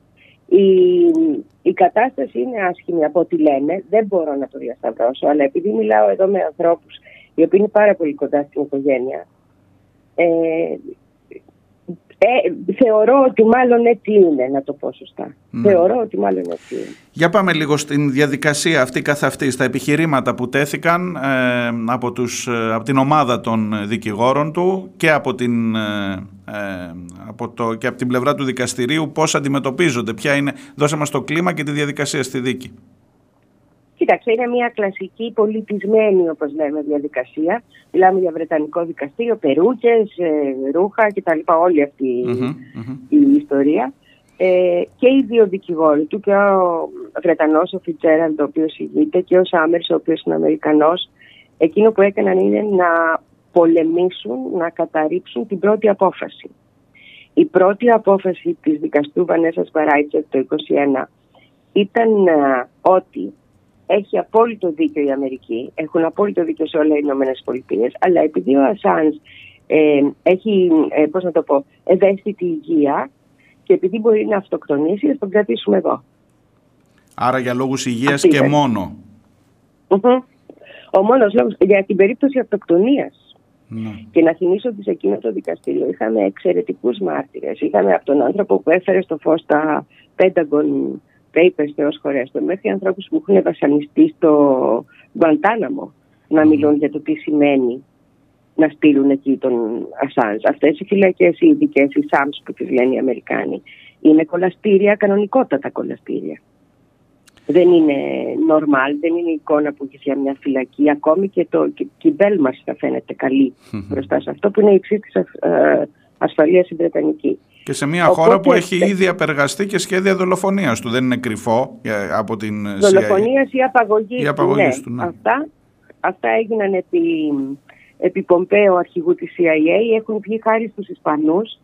Η ισπανική δικαιοσύνη έκανε πολύ ωραία τη δουλειά της, να τα λέμε αυτά. Mm-hmm. τριάντα τέσσερις μάρτυρες έχουμε για αυτά όλα. Για το ότι τον παρακολουθούσαν παρανόμως, για το ότι σχεδίαζαν τη δολοφονία του, σχεδίαζαν ή την απαγωγή του και για το ότι είχαν αποφασίσει να τελειώνουν με αυτόν επί Πομπέο. Και να θυμίσω εδώ ότι οι αλλαγές της κυβερνήσης των ΗΠΑ μπορεί να σημαίνουν και πλήρη αλλαγή πλεύσης. Το έχουμε δει αυτό. Έχουμε δει συμφωνίες επίπεδου της πυρηνικής συμφωνίας με το Ιράν να καταργούνται όταν αλλάζει ο πρόεδρος. Προφανώς. Διεθνής, με Μα... άλλες πέντε σφραγίδες πάνω, έτσι. Δηλαδή το αν ο πρόεδρος ο επόμενος είναι ο Τραμπ είναι πολύ σημαντικό για την υπόθεση Ασάνζ. Και διαβάζοντας και, και, την, και τη δική σου ανταπόκριση, ε, βλέπω ότι δεν αποκλείεται, και το είπαν οι δικηγόροι δηλαδή χθες, ότι δεν αποκλείεται αν βρεθεί στις Ηνωμένες Πολιτείες να του ασκηθούν και άλλες διώξεις για αδικήματα που έχουν. Αυτό είναι το πρόβλημα με τον Τραμπ. Ναι, ότι, ότι μπορεί να έχει και, και διώξεις που αντιμετωπίζουν με αδικήματα που αντιμετωπίζουν την ποινή του θανάτου. Ακριβώς. Ποια είναι η πονηριά τώρα? Έχουμε δεκαεπτά κατηγορίες, κακουργήματα, ναι, με τα οποία ζητούν την έκδοση. Έχουν δώσει και ένα υπόμνημα στο οποίο λένε ότι αν μας τον εδώσετε δεν θα τον στείλουμε σε ΣΑΜ φυλακή, θα τον βάλουμε σε άλλη φυλακή. Πιο νορμαλ, μεσαίας ας πούμε ασφάλειας. Ναι. Εκείνο το οποίο δεν διαβεβαιώνουν είναι ότι δεν θα διωχθεί για τίποτε άλλο. Εάν λοιπόν αποφασίσουν στα, στα δεκαεπτά ότι θα έπρεπε να έχουν βάλει άλλα δέκα, μπορούν να τον δικάσουν πια και στις Ηνωμένες Πολιτείες αν τον έχουν στα χέρια τους. Πράγμα που σημαίνει ότι επειδή αυτά θα είναι όλα ε, σε σχέση με τρομοκρατία ουσιαστικά και κατασκοπία, γιατί για αυτά τον κατηγορούν mm-hmm. πρακτικά, έτσι, ε, θα επισύουν και την ποινή του θανάτου. Νομίζω αυτό είναι χρει... ένα πολύ σοβαρό Βέβαια. θέμα. Νομίζω χρειάζεται να καταλαβαίνουν και να, να το λέμε ξανά και ξανά. Γιατί ακριβώς κατηγορείται ο άνθρωπος αυτός? Γιατί λέμε τώρα τρομοκρατία, κατασκοπία, είναι μη κυβερνητική, ε, πώς, το, πώς είναι το κατηγορητήριο, μη, μη διαβαθμισμένη κυβερνητική. Μη κρατική, μη κρατική ε, ναι. υπηρεσία πληροφοριών τα γουίτια. Μάλιστα. Δηλαδή τελικά, δεν είναι δημοσιογραφικός οργανισμός. Σωστά. Τελικά όμως, για να συνεννοούμαστε, ποιο είναι το έγκλημα του Ασάνζ, τι ακριβώς έχει αποκαλύψει ο Ασάνζ, πρέπει να το ξαναλέμε ξανά και ξανά? Έχει αποκαλύψει αυτά για τα οποία διώκεται, δηλαδή, γιατί έχει αποκαλύψει πάρα πολλά και αυτός και τα WikiLeaks, ε, τα εγκλήματα πολέμου που διέπραξαν οι Αμερικάνοι στο Ιράκ και το Αφγανιστάν. Έχει αποκαλύψει στοχοποίηση αμάχων, μεταξύ των οποίων και δημοσιογράφοι, να θυμίσω. Mm-hmm. Έτσι. Ε, ο Νούρ. Έχει, κοινο, έχει δώσει δηλαδή όλα τα στοιχεία και το περίφημο βίντεο εκείνο περί των ε, παράπλευρων απολειών. Νομίζω αυτό είναι και το όνομα που έχει πάρει διεθνώς το βίντεο. Ναι. Δηλαδή το πώς σκοτώνουν κόσμο χωρίς να τους νοιάζει ουσιαστικά για να μπορέσουν να προχωρήσουν στα όποια συμφέροντα έχουν και το πώς λειτουργεί ο στρατός τους απέναντι στους αμάχους εγχρώμους. Ουσια... Έτσι, ναι. σε μια άλλη χώρα όπου δεν είναι η χώρα τους, δεν είναι ο τόπος τους και έχουν τα όποια συμφέροντα. Αυτά που έφερε στο φως ο Ασάνζ είναι κλίματα πολέμου τόσο σοβαρά που όλοι αυτοί οι άνθρωποι θα έπρεπε να είναι στο διεθνές δικαστήριο. Και όλοι, όλοι αυτοί, αυτοί κυκλοφορούν ελεύθεροι και όλοι αυτοί κυκλοφορούν ελεύθεροι και είναι ο Ασάνζ κατηγορούμενος και ένα βήμα πριν το θάνατο από ό,τι καταλαβαίνω, γιατί ειδικά αν Ακριβώς. εκδοθεί στην, στις Ηνωμένες Πολιτείες μάλλον πρέπει να θεωρούμε βέβαιο το θάνατό του, γιατί για αυτά τα πράγματα μιλάμε και νομίζω πρέπει να τα λέμε ξεκάθαρα. Α, ακούω Έτσι. τους δημοσιογράφους χωρίς σύνορα να λένε αυτό που είπες, ότι είπε και η Ιταλίδα δημοσιογράφος των WikiLeaks, ότι αν ο Ασάνζ εκδοθεί όλοι οι δημοσιογράφοι είμαστε μέλλοντες υπόδικοι, και αυτό βαραίνει πολύ για κάθε είδους. Γι' αυτό λέμε ότι ξεπερνάει την υπόθεση των WikiLeaks και του Ασάνζ και μιλάμε για την ελευθερία του τύπου στην ουσία. Για το πώς αύριο μπορεί να βρεθούμε την όλοι. Η ελευθερία του λόγου. Του λόγου, ελευθερία του λόγου. Τύπου, είναι η ελευθερία του λόγου, είναι η ελευθερία του κάθε ανθρώπου. Να μην το ξεχνάμε αυτό. Εκεί στηρίζεται η ελευθερία του τύπου. Απλώς έχουμε ένα κάλυμα παραπάνω στις υποτίθεται πολιτισμένες κοινωνίες. Αλλά στην ουσία είναι το δικαίωμά μας να λέμε ό,τι θέλουμε ή ό,τι πιστεύουμε mm-hmm. ή ό,τι βλέπουμε. Μάλιστα. Αυτό είναι η ελευθερία του τύπου. Σήμερα ποια είναι λοιπόν, η διαδικασία, μιλάει η άλλη πλευρά, έτσι, μιλούν οι Αμερικανοί. Σήμερα μιλάει η άλλη πλευρά, θα αρχίσει γύρω στις δέκα και μισή τοπική, είναι δώδεκα και μισή ναι, ναι. Ελλάδος, από ό,τι μας είπε χθες η δικαστής. Θα έχουμε την κλασική μία ώρα που σταματάνε για φαγητό, ό,τι και να γίνει, βόμβες να πέφτουν, ναι. είναι πολύ βρετανικό αυτό. Και μετά θα έχουμε και την απόφαση, η απόφαση θα είναι μέσα στη μέρα. Μάλιστα. Ε, ο τρόμος όλων μας είναι για αυτή την απόφαση. Αυτό θα το ξέρουμε δηλαδή το απόγευμα, έτσι, προγραμματίζονται και ναι, κινητοποιήσεις πρέπει να σου πω και στη Βρετανική Πρεσβεία στην Αθήνα και νομίζω και σε άλλες χώρες. Χαίρομαι πάρα πολύ γιατί έλειπε η Αθήνα χτες από τη λίστα που μας δώσανε με τις χώρες που έχουν mm-hmm. και πόλεις που έχουν κινητοποιήσεις και λέω εμείς που είμαστε. Όχι, σήμερα θα είναι, σήμερα στις έξι ώρα, αν και νομίζω θα μου τα πει αργότερα και ο Διευθυντής του Γραφείου της Διεθνούς Αμνηστίας εδώ ότι έγινε μια κινητοποίηση χθες από τη Διεθνή Αμνηστία, απλά δεν πήρε τόσο μεγάλη έκταση. Ε, έχω όμως αυτό έτσι σαν αστερίσκο το βάζω. Θα πάρω ρεπορτάζ σε λιγάκι. Ε... Θέλω να πω επίσης για να διαφημίσουμε λίγο και το πρέσ μας ότι σήμερα το βράδυ στις δέκα Ελλάδος, οκτώ Λονδίνου θα είμαι σε space στο Twitter ή X όπως το λένε ναι. να συζητήσουμε τη δίκη με όποιον θέλει. Πολύ ώρα. δέκα η ώρα το βράδυ ε... Δικήμα, ε, Αθήνας. Αθήνας στο Twitter, στο space με τη Λαμπρινή Θωμά. Ναι. Θα προσπαθήσω να αυτό, είμαι και εγώ για εκεί. Για να μπορέσουμε να δούμε, να λύσουμε και απορίες. Να συζητήσουμε όλοι μαζί. Γιατί πρέπει ο καθένας μας είναι μια πηγή ενημέρωσης για τον Ασάνζ. Και έτσι πρέπει να βλέπουμε τον εαυτό μας. Απορώ γιατί αυτή τη στιγμή, συνάδελφοι, όλοι την Ελλάδα δεν δίνουν πολύ μεγαλύτερη διάσταση. Δεν είναι, δεν, πουθενά, δεν είναι πουθενά το θέμα αυτό. Δηλαδή, άμα μπει στα μεγάλα ειδησιογραφικά τώρα site, εδώ μην λέω ονόματα, δεν είναι πουθενά, δεν υπάρχει καν το θέμα αυτό. Ε, αυτό ακριβώς λέω, αυ, δηλαδή αυ, είναι ντροπή. Είναι ντροπή, είναι ακριβώς. Λαμπρινή, τώρα δεν θα σε ρωτήσω, θα, θα κλείσω, δεν θα, θα, να αποφύγω εκείνη την ερώτηση. Τι περιμένουμε, είμαστε αισιόδοξοι, απεσιόδοξοι, δεν ξέρω, είναι, τα, τα πράγματα είναι πολύ αμφίροπα από ό,τι καταλαβαίνω και κανένας δεν μπορεί να κάνει πρόβλεψη. Δεν ξέρω αν θέλεις να τολμήσεις κάτι τέτοιο, Νο, νομίζω είναι... Ε, σε κρέμω... παλιότερη συνέντευξη... Ε, που είχα κάνει με τον Γιάννη τον Βαρουφάκη για αυτό το θέμα του Ασάνζ, γιατί mm-hmm. είναι ένα θέμα για το οποίο έχει δείξει τεράστιο ενδιαφέρον, να τα λέμε. Ίσως είναι ο μόνος Έλληνας πολιτικός που έχει δείξει. Αμέσως, μόλις κλείσουμε εμείς, θα είναι εκείνος στην τηλεφωνική γραμμή. Λοιπόν, λογικό. Ε, μου είχε πει το εξής, ότι μεταξύ των δικαστών σε αυτό το επίπεδο που είμαστε τώρα, να θυμίσω ότι η μία είναι Λέδη, έτσι, ναι. δικαστής, ε, υπάρχει ένας κόσμος, ένα κοινό, κάποιοι άνθρωποι οι οποίοι βάζουν τη δικαιοσύνη πάνω από τα συμφέροντα. Είναι η μόνη μας ελπίδα. Μάλιστα. Εγώ που είμαι αισιόδοξος άνθρωπος θα είμαι με σφιγμένο το στομάχι όλη μέρα σήμερα. Όπως θα είμαστε όλοι όσοι καταλαβαίνουμε τι ακριβώς συμβαίνει. Σε ευχαριστώ πάρα πολύ, Λαμπρινή. Καλή συνέχεια στην εξαιρετική καλημέρα. Δουλειά σου και καλημέρα. Καλή επιστροφή. Ευχαριστώ για πολύ. Γεια. Χαρά.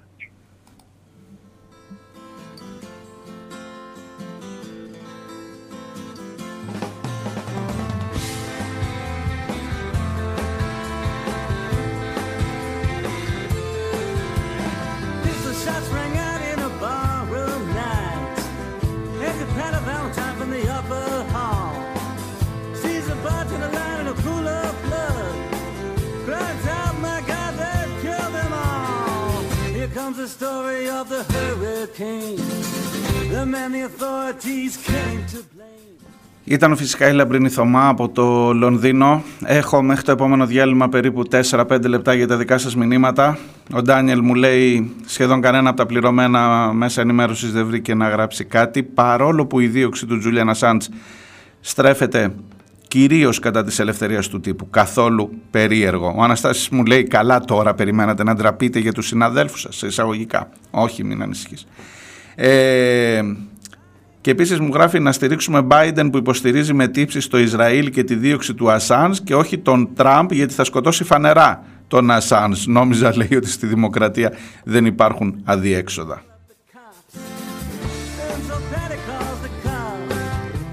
Ο Ντάνιελ μου μεταφέρει τη δήλωση της ε, δικηγόρου και συζύγου του Τζούλιαν Ασάνζ, της ε, Στέλλα Μόρις, η οποία λέει θα πεθάνει ο Τζούλιαν Ασάνζ αν εκδοθεί στις ΗΠΑ διότι η υγεία του είναι σε πτώση ψυχικά και σωματικά. Η ζωή του κινδυνεύει κάθε μέρα που μένει στη φυλακή και αν εκδοθεί θα πεθάνει.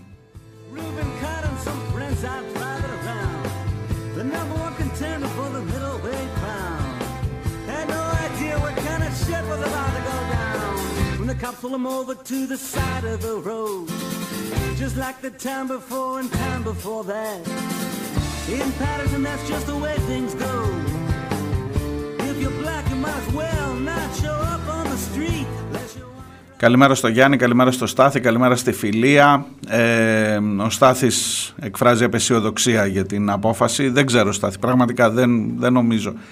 Θα είμαστε με σφιγμένο το στομάχι όπως είπε η Λαμπρινή μέχρι το βράδυ. Ε, για να μάθουμε. Θα ξέρουμε σήμερα το βράδυ και από εκεί και πέρα θα δούμε τι θα ακολουθήσει. Αν και πότε θα εφαρμοστεί οποιαδήποτε απόφαση. Ε, ο Στάθης λέει και για τον παλαϊκό ξεσηκωμό που θα έρθει όταν, είναι, όταν ένα πιο ικανό ποσοστό της κοινωνίας θα έχει χάσει τη ζώνη βολέματος, όταν πια κανένα άμεσο ή έμεσο δωράκι της κυβέρνησης δεν θα είναι ικανό να κατευνάσει τη δυσαρέσκεια και την οργή.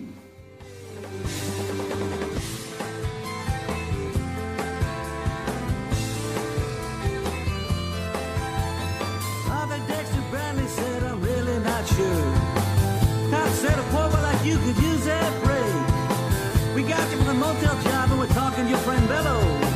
You don't want to have to go back to jail, be a nice fellow.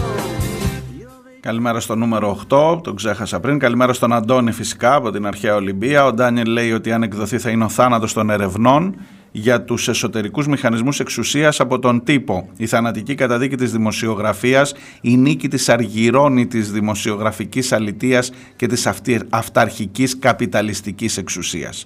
Δικάζεται η δημοκρατία αυτή τη στιγμή, γράφει ο Γιάννης.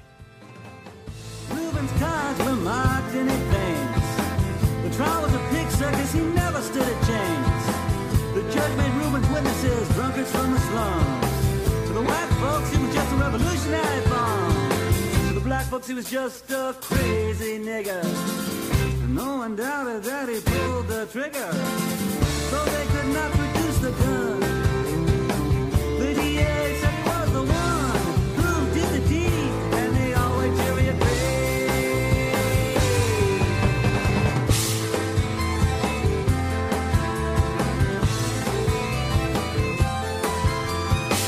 Now all the criminals in their coats and their ties are free to drink martinis and watch the sunrise, while Reuben sits like Buddha in a ten-foot cell, an innocent man in a living hell. Yes, that's the story of the hurricane, but it won't be over till they clear his name. Αν βρίσκεστε στο Ηράκλειο της Κρήτης, ε, σήμερα το απόγευμα στις έξι ώρα στο, ε, στο κτίριο Κάντια, στην πλατεία του Αγίου Δημητρίου, βρίσκεται το υποπροξενείο, γιατί λόγω τουρισμού έχουμε και υποπροξενείο στην Κρήτη, στο Ηράκλειο της Μεγάλης Βρετανίας. Και ενώ στην Αθήνα θα υπάρχουν διαδηλωτές έξω από τη Βρετανική Πρεσβεία, θα είμαστε και εδώ. Λίγοι, λίγοι, δεν πειράζει. Όσοι θέλετε να έρθετε. Έξι ώρα στην οδό Θαλίτα, έτσι λέγεται, είναι το υποπροξενείο της Μεγάλης Βρετανίας. Και θα είμαστε εκεί με τα πανό μας, με τις αφίσες μας, με τα λόγια μας, με τις φωνές μας, για να διεκδικήσουμε. Ακριβώς την ώρα που θα περιμένουμε την απόφαση θα είμαστε εκεί σε μια ένδειξη διαμαρτυρίας. Αν είστε στο Ηράκλειο και ακούτε, έξι ώρα το απόγευμα στην πλατεία του Αγίου Δημητρίου, στο κέντρο δηλαδή, δίπλα από την εικοστή πέμπτη Αυγούστου, για όσους ξέρουν, ελάτε, ελάτε, έχει νόημα, έχει λόγο να είμαστε εκεί. Διάλειμμα και έρχομαι σε λίγο. Επόμενος καλεσμένος θα είναι ο Γιάννης Βαρουφάκης.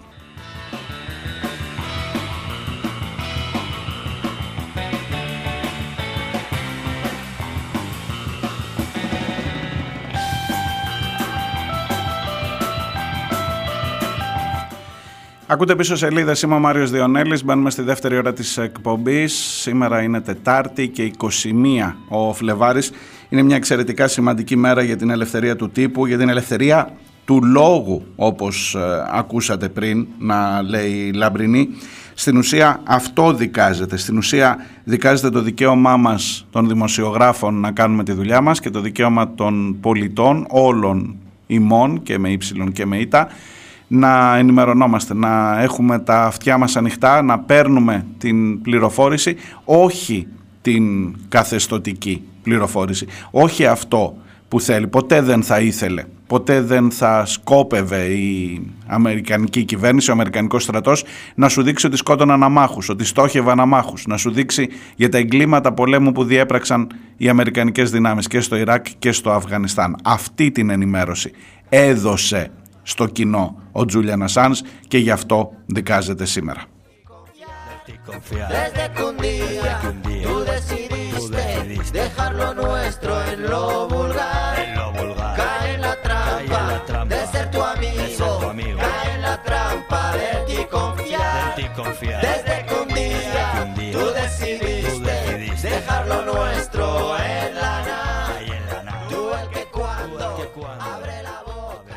Λοιπόν, όπως σας έχω πει, αν ανοίξατε τώρα τα ραδιοφωνά σας, τα κινητά, το ίντερνετ όπου συναντιόμαστε, η σημερινή μέρα, οι σημερινές πίσω σελίδες είναι αφιερωμένες εξ ολοκλήρου στην υπόθεση του Τζούλιαν Ασάνζ. Ο επόμενος καλεσμένος, αφού ακούσαμε, αφού πήραμε το ρεπορτάζ από τη Λαμπρινή Θωμά για το τι γίνεται στο Λονδίνο χθες, τι έγινε χθες και τι περιμένουμε σήμερα, ο επόμενος καλεσμένος είναι ο Γιάννης Βαρουφάκης, είναι ο γραμματέας του Μέρα είκοσι πέντε.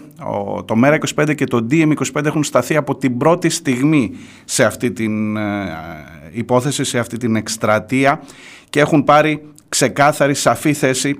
Ίσως το μόνο πολιτικό κόμμα, βάζω το ίσως μάλλον με ευγένεια γιατί είμαι σχεδόν σίγουρος ότι είναι το μόνο πολιτικό κόμμα στην Ελλάδα. Γιάννη, καλημέρα.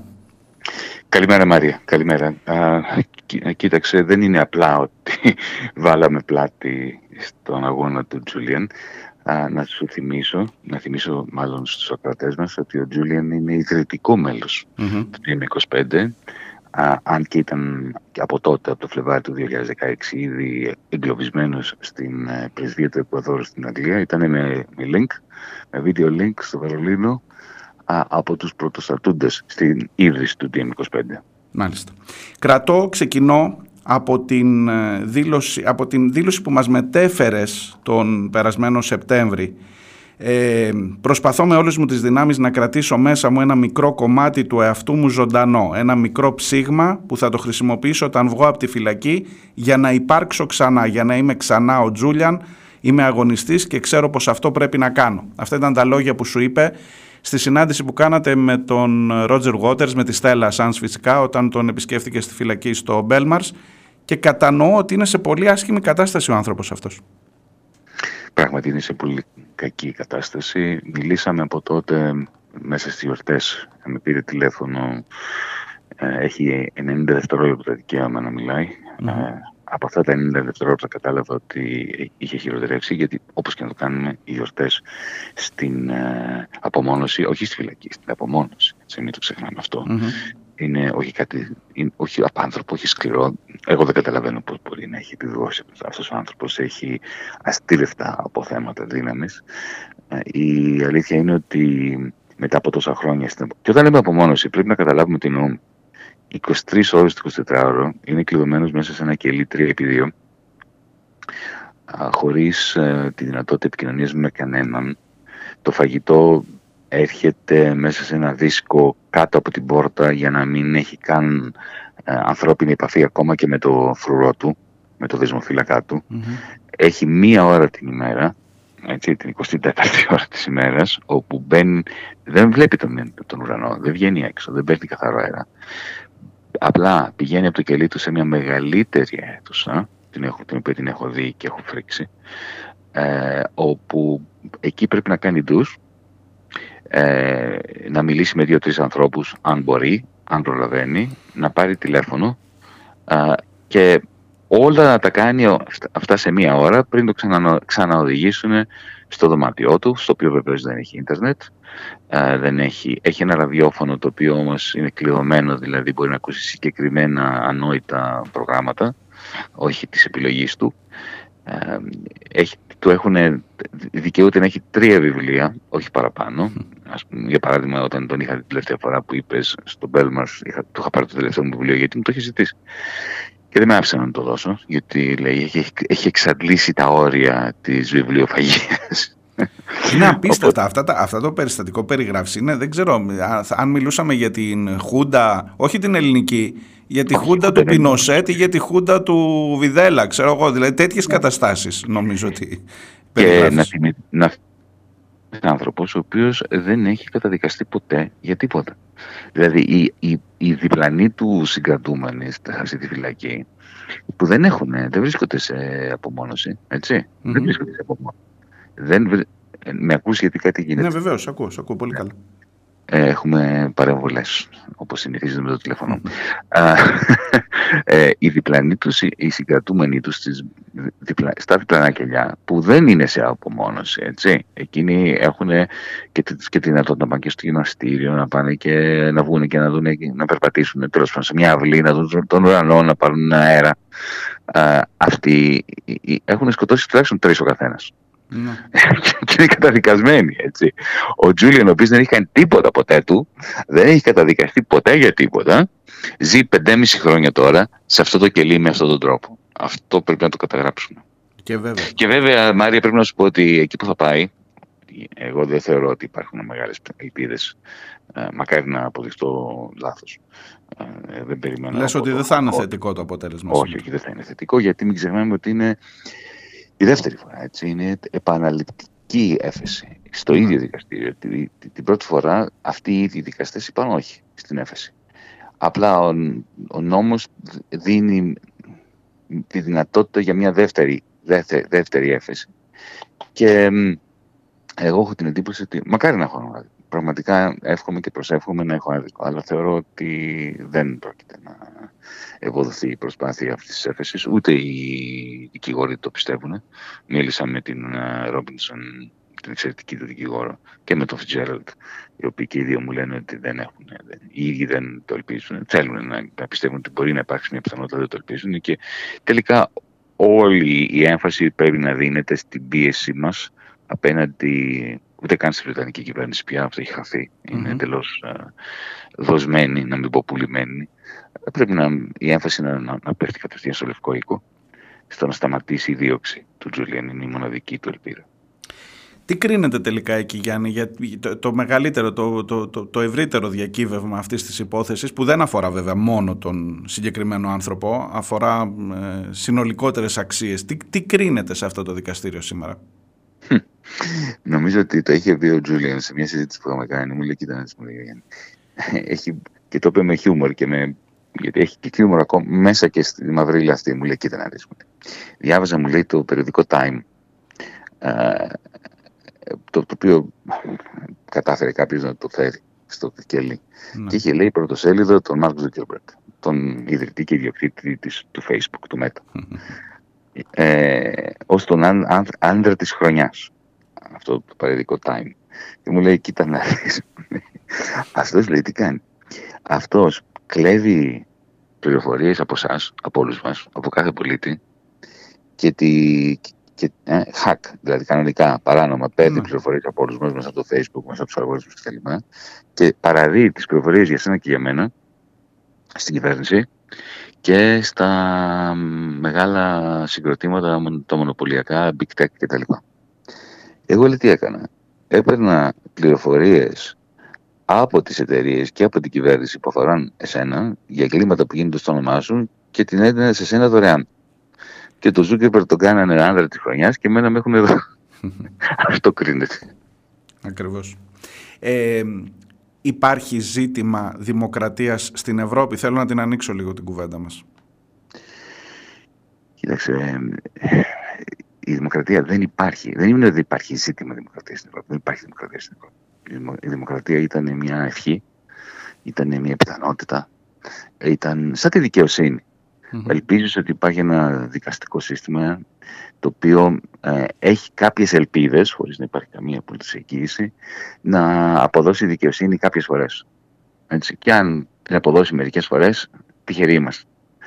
Το ίδιο με τη δημοκρατία. Ε, για κάποια χρόνια, για κάποιες δεκαετίες, ε, έχουν περάσει αρκετά χρόνια από τότε, υπήρχε μια ελπίδα ότι η κοινή βούληση θα εκφραστεί μέσα από τις δομές της εξουσίας.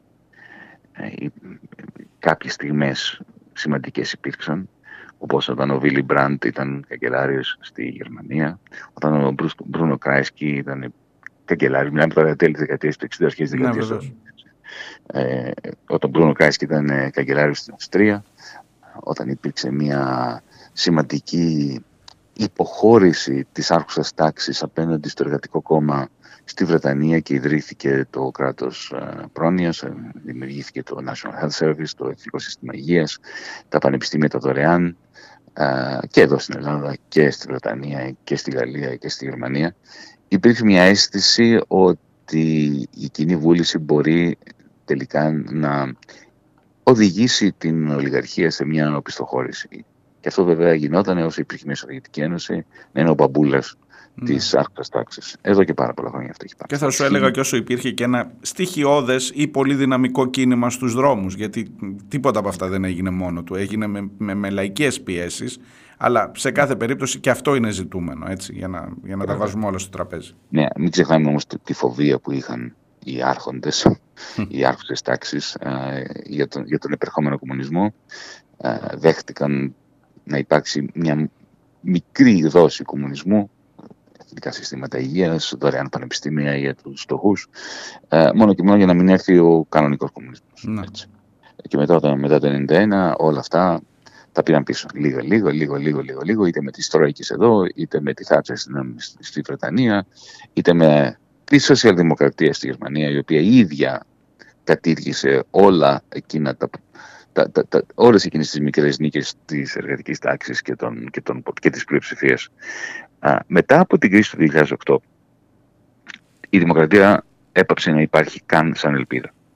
Και αυτό γιατί το παγκόσμιο καπιταλιστικό σύστημα, ιδίως το ευρωπαϊκό, έπαθε μια τόσο τεράστια καθίζηση που πανικοβλήθηκαν οι ίδιοι, δεν περίμεναν ότι μπορούσε να γίνει αυτό που έγινε το δύο χιλιάδες οκτώ. Γιατί, Μάρη, μην ξεχνάμε ότι φαντάζομαι τι έγινε. Φτώχευσαν όλες τις τράπεζες της Δύσης. Όλες. Κάθε μία. Και πανικόβλητη πολιτική ατζέντιδες των τραπεζιτών και του μεγάλου κεφαλαίου μπαίνουν σε μια διαδικασία από το, τα τέλη του δύο χιλιάδες οκτώ που διήρκησε μια δεκαετία, δεκαπενταετία, διάσωση των τραπεζιτών με σοσιαλισμό για τους τραπεζίτες, τύπομα μέχρι και τριάντα πέντε τρισεκατομμύρια δολαρίων και ταυτόχρονα, και ταυτόχρονα για να εξορροπήσουν τα τριάντα πέντε τρισεκατομμύρια δολάρια που τύπωσαν για τους τραπεζίτες και τους απανταχού τραπεζίτες, έτσι, από εδώ μέχρι mm. το, το Λος Άντζελες. Ε, επέβαλαν σκληρότατη λιτότητα στην πλειοψηφία των πολιτών παντού, από το Λος Άντζελες μέχρι εδώ. Και τα ζητήματα της περιστολής των ελευθεριών, για να δέσω αυτές τις δύο κουβέντες. Βεβαίως. Όπως βλέπουμε σήμερα τον Ασάνζ, όπως βλέπουμε και άλλες περιπτώσεις. Είναι κομμάτι αυτού του συστήματος που περιγράφεις, είναι, είναι αποτέλεσμα ή είναι, είναι ένα μέρος αυτού του συστήματος? Είναι ένα πώς προστατευμένο. Mm. Γιατί, κοίταξε, όταν τυπώνεις τριάντα πέντε δισεκατομμύρια για τους λίγους, την ώρα που επιβάλλεις σκληρότατη λιτότητα στους πολλούς, και εδώ στην Ελλάδα είχαμε την πιο σκληρή λιτότητα, αλλά και αλλού είχαν σκληρή λιτότητα, mm-hmm. ε, τι κάνεις? Α, καταδικάζεις α, την πλειοψηφία σε ανέχεια. Για πρώτη φορά στην ιστορία του καπιταλισμού η επόμενη γενιά ε, περνάει πιο δύσκολα από την προηγούμενη. Για πρώτη φορά. Έτσι. Mm-hmm. Ε, η ανισότητα χτυπάει κόκκινο. Ε, η, η νεολαία, αλλά και οι ηλικιωμένοι δεν μπορούν να τα πάρουν πέρα. Ε, εξανίστανται. Και βεβαίως για να επιβάλλεις αυτή τη λιτότητα, για να επιβάλλεις αυτή την ανισότητα, για να επιβάλλεις αυτή τη βία μεταφορά εισοδήματος και πλούτου από τους πολλούς τους λίγους, πρέπει να είσαι αυταρχικός. Mm-hmm. Και οπότε... πρέπει να ελέγξεις και την ενημέρωση και πρέπει να ελέγξεις και όλες τις ελευθερίες του λόγου. Οπότε, του τα... οπότε τα μπλα μπλα μπλα δημοκρατία, μπλα μπλα μπλα εκλέξανε που λέγει και ο Σαββόπουλος κάποτε, τελειώσαν. Mm. Ε, αν δεις, ας πούμε, την καθημερινή, πάρε την καθημερινή, πάρε το, το βήμα της Κυριακής. Mm-hmm. Πρώτης κρίσης του δύο χιλιάδες οκτώ φιλοξενούσαν και εναλλακτικές αιρετικές απόψεις. Ναι. Γιατί δεν τους πήραζε. Μετά το δύο χιλιάδες οκτώ, ιδίως το δύο χιλιάδες δέκα στην Ελλάδα και την πτώχευση, τέλος, πάντα αυτά. Μονοφωνία, τέλος. Μονοφωνία. Και της ναι. ίδιας λογικής εκφάνσης είναι οι παρακολουθήσεις δημοσιογράφων στην Ελλάδα, είναι οι δολοφονίες δημοσιογράφων στη Μάλτα και στην Ελλάδα βεβαίως, Καραϊβάς. Θέλω να πω ότι η δημοσιογραφία και το, το, το κομμάτι αυτό της ελεύθερης έκφρασης, τα σλάψη, οι αγωγές, είναι ένα, ένα, ένα σύστημα το, το οποίο το βλέπουμε να αγριεύει κάθε μέρα και περισσότερο.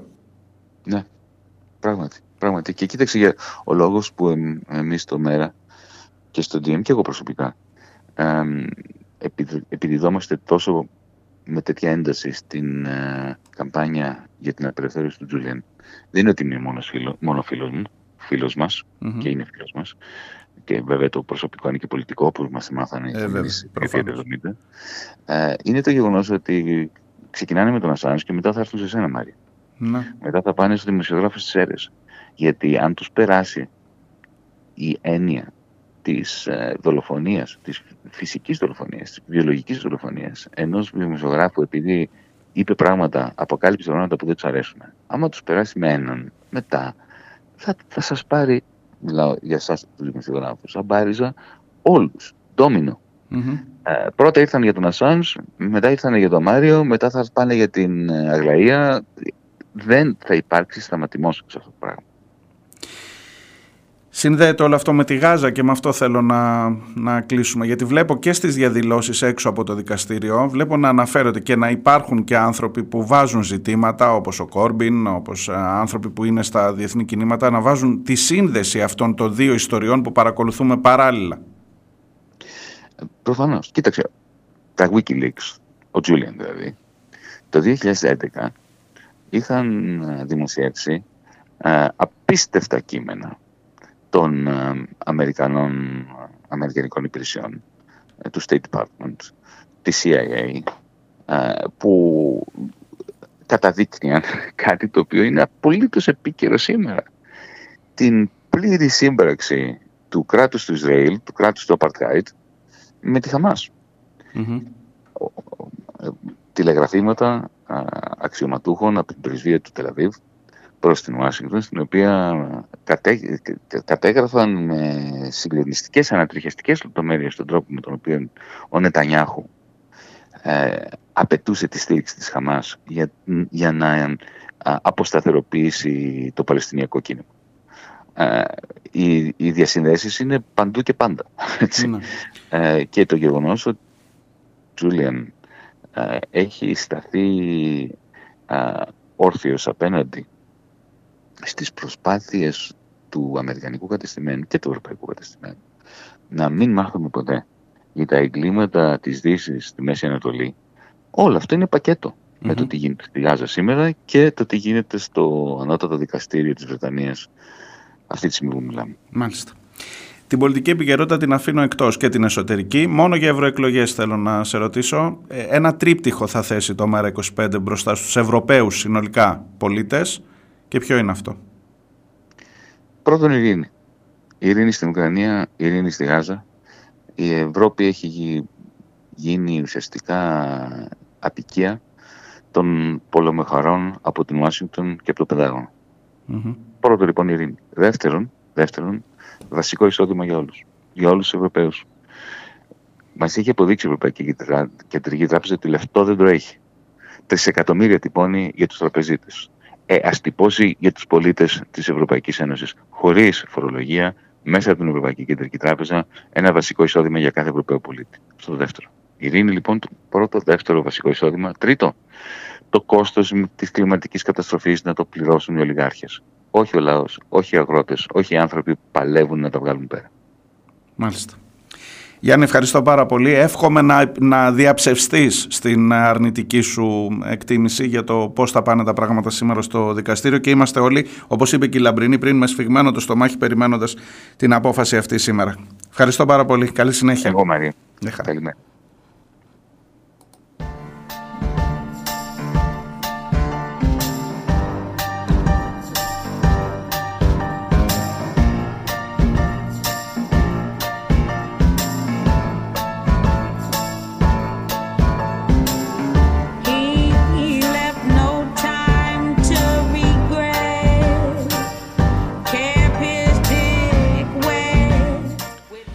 Ήταν ο Γιάννης Βαρουφάκης, γραμματέας του εμ αρ είκοσι πέντε. Ε, κρατήστε ότι ο Ασάνζ είναι από τους, ε, από τους ανθρώπους που συνίδρυσαν το δύο χιλιάδες δεκαέξι, ακόμα και όντας υποπεριορισμό τότε στην ε, πρεσβεία, ε, το ντι εμ, το ευρωπαϊκό κομμάτι, όχι το εμ αρ είκοσι πέντε, το ντι εμ είκοσι πέντε. Και είναι από εκείνη την ομάδα ανθρώπων που έβαλαν σε μια διαφορετική οπτική τα πράγματα συνολικά στην πολιτική της Ευρώπης. Με την δημοσιογραφία του, με τον τρόπο, με την έρευνά του, την διεισδυτική και με την δυνατότητά του να δείξει στον κόσμο την αλήθεια. Αυτό ακριβώς για το οποίο δικάζεται, αυτό ακριβώς για το οποίο διώκεται όλα αυτά τα χρόνια. Διάλειμμα επόμενο. Και ο επόμενος καλεσμένος θα είναι από την Διεθνή Αμνηστία, ο Χρήστος Δημόπουλος, ο Διευθυντής του Ελληνικού Γραφείου της Διεθνούς Αμνηστίας.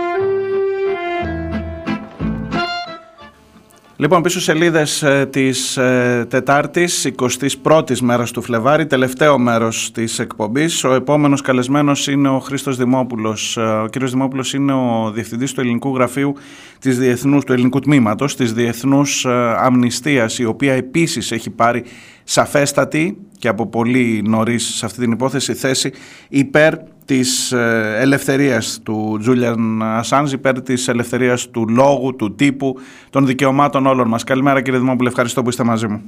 Καλημέρα κύριε Νέλη. Λοιπόν, η Διεθνής Αμνηστία έχει ε, πάρει ξεκάθαρη θέση. Χθες μάλιστα έγινε και κάποια κινητοποίηση.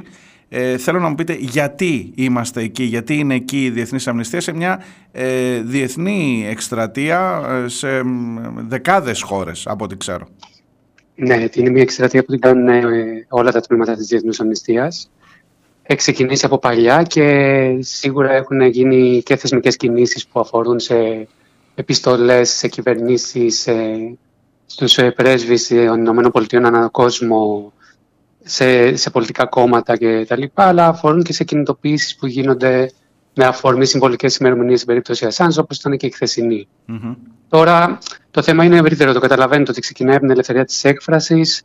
Η ελευθερία του τύπου είναι ένα μέρος της. Το, το δικαίωμα των πολιτών να γνωρίζουν ε, συνδέεται άμεσα με την ελευθερία του τύπου. Προφανώς. Και, και γι' αυτό είναι πολύ σημαντικό για μας, γιατί πλήττεται ένα δικαίωμα πλέον πολύ έντονα. Το βλέπουμε τα τελευταία χρόνια και έχει και, επιτρέψτε μου την έκφραση, έχει και άλλες ουρές στις οποίες μπορούμε να φτάσουμε, που έχουν να κάνουν με τις αγωγές ε, σλάπ εναντίον δημοσιογράφων, ε, ακόμα και με την ψηφιακή παρακολούθηση εν τέλει, αν θέλετε. Βέβαια. Άρα είναι ένα ευρύτερο πλαίσιο. Έχετε παρακολουθήσει την εξέλιξη της ε, υπόθεσης. Ε, σήμερα ζητάμε να μην εκδοθεί ο Ασάνς στις Ηνωμένες Πολιτείες. Και ξέρω ότι είναι ένα πολύ δύσκολο, έτσι, τα μηνύματα που παίρνω δεν είναι ενθαρρυντικά για το τι θα γίνει τελικά. Πόσο μακριά είμαστε από το να συζητήσουμε για την απελευθέρωση του ανθρώπου αυτού? Ναι, κοιτάξτε, η Διεθνής Αμνηστία ζητάει ταυτόχρονα δύο πράγματα. Η έκδοση στις ΗΠΑ είναι ένα κομμάτι, αλλά αν δείτε το βασικό αίτημα, παραμένει της διεθνούς εκστρατείας το drop the charges, δηλαδή το να καταπέσουν οι κατηγορίες.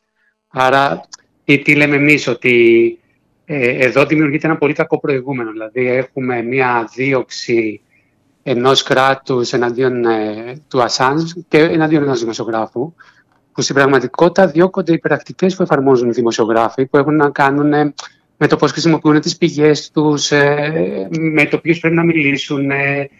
Μέσα σε αυτό το πλαίσιο, λοιπόν, αν τελικά έχουμε μία καταδίκη με έναν νόμο περί κατασκοπίας, Ε, καταλαβαίνετε ότι δημιουργούμε ένα πολύ άσχημο προηγούμενο για την ελευθερία του τύπου γενικά και για το δικαίωμα των πολιτών να γνωρίζουν. Βαφτίζουμε την ερευνητική δημοσιογραφία κατασκοπία. Είναι ξεκάθαρο αυτό, έτσι. Βαφτίζουμε την ερευνητική δημοσιογραφία κατασκοπία.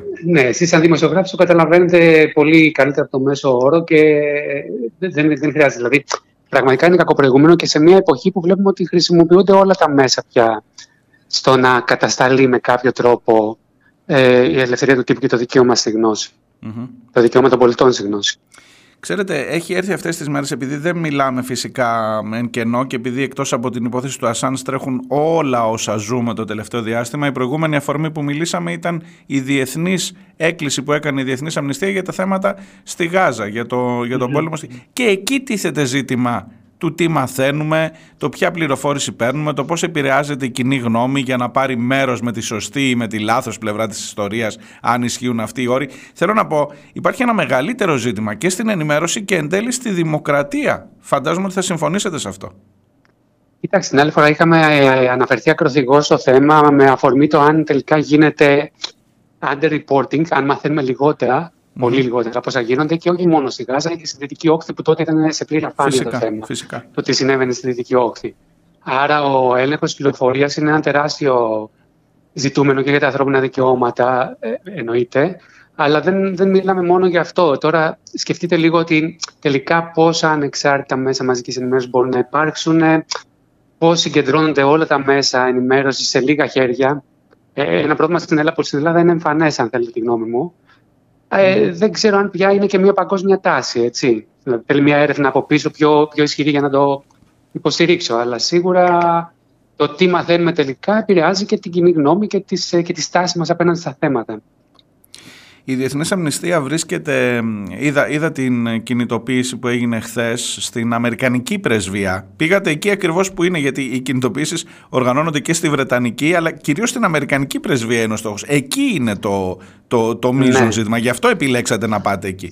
Η επιλογή έγινε διεθνώς για όλα τα τμήματα, σε όλα τα κράτη που υφίσταται τη Διεθνούς Αμνηστίας. Ήταν αυτή τη φορά η, η κινητοποίηση στην Αμερικάνικη πρεσβεία. Γιατί τελικά η ουσία είναι εκεί, ότι ένα κράτος διώκει ένα δημοσιογράφο ε, βασιζόμενος σε νόμο περί κατασκοπίας ή οτιδήποτε άλλο, και τελικά ο στόχος είναι να μην διώκεται ο δημοσιογράφος, όχι μόνο συγκεκριμένος και όλοι οι δημοσιογράφοι. Ε, άρα ο στόχος ήταν η Αμερικάνικη πρεσβεία. Α, αντίστοιχα γίνανε κινητοποιήσεις το προηγούμενο Σαββα... Σαββατοκύριακο και στη Θεσσαλονίκη από τις ακτιβιστικές μας ομάδες. Mm-hmm. Πιο, πιο συμβολικές εκεί, σε πιο κεντρικά σημεία, για να υπάρχει μια ε, αναγνωρισιμότητα και να το δει αρκετός δι... κόσμος, ναι, ναι, ακριβώς. Ναι. Αλλά θέλω να πω, εντάξει, χθες ήταν μια δύσκολη ημερομηνία, γιατί υπήρχε κινητοποίηση των αγροτών. Παρ' όλα αυτά, επειδή είκοσι και είκοσι μία είναι η διαδικασία ναι. ε, της συζήτησης στο Ηνωμένο Βασίλειο για την έκδοση του, του Ασάνζ, επιλέξαμε να το κάνουμε ναι. συμβολικά με μια και μικρή ομάδα. Που υπήρχε η ταινία στα στόματα για, για τη φήμωση της ελευθερίας τύπου και της ελευθερίας της έκφρασης. Έτσι, έτσι ακριβώς αποφασίσαμε να προχωρήσουμε παρά τις κινητοποιήσεις που γίνονταν στο κέντρο της Αθήνας. Μάλιστα. Ε, κύριε Δημόπουλε, καταλαβαίνω ότι η, η συνολική εικόνα των θεμάτων που έχει να αντιμετωπίσει η Διεθνής Αμνηστία ως ένας από τους φορείς που παίρνουν θέση στα πράγματα ε, δεν είναι θετική. Μιλώ για ένα παγκόσμιο, για ένα ευρύτερο κλίμα τώρα. Δηλαδή από τον πόλεμο στην Ουκρανία, από τον πόλεμο στη Γάζα, από τα ζητήματα της ελευθερίας του τύπου, των δικαιωμάτων συνολικά.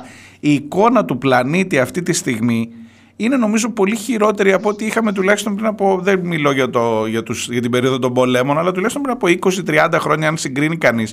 Μάλλον πηγαίνουμε προς τα πίσω, δεν ξέρω αν είναι και δική σας αίσθηση αυτή. Στα δικαιώματα, ναι, στην ειρήνη, στη δημοκρατία, σε όλα.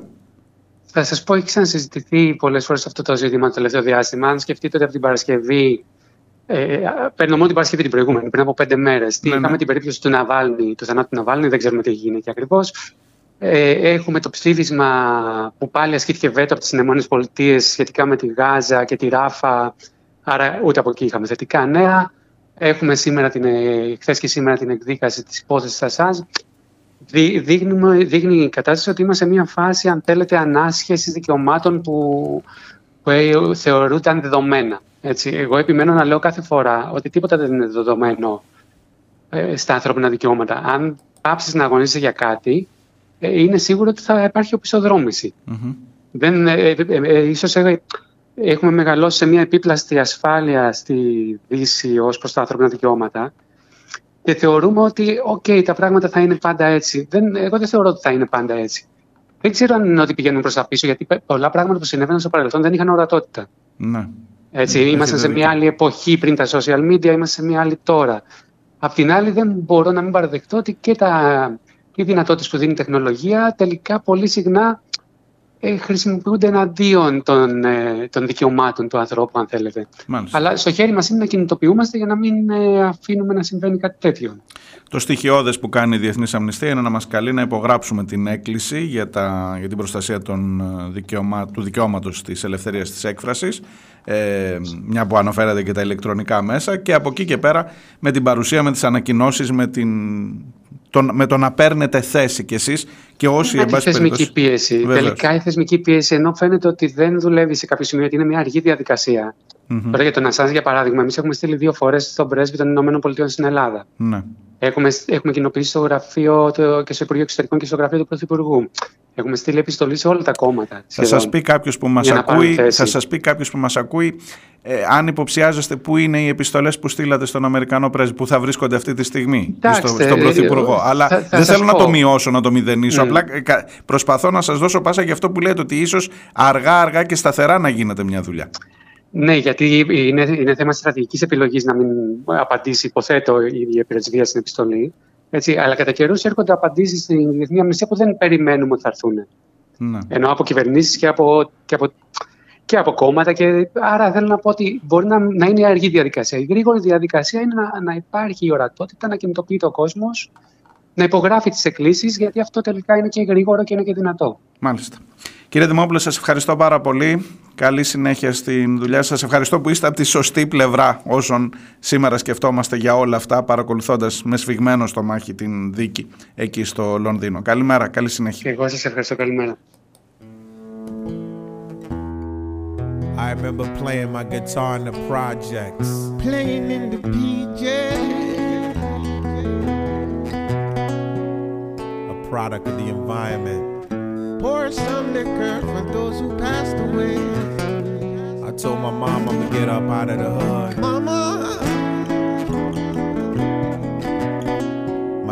dad taught me the American dream, baby. You can be anything that you wanna be. If I did it, y'all could do it. Yeah, yeah, yeah. Mama, take these guns away from here.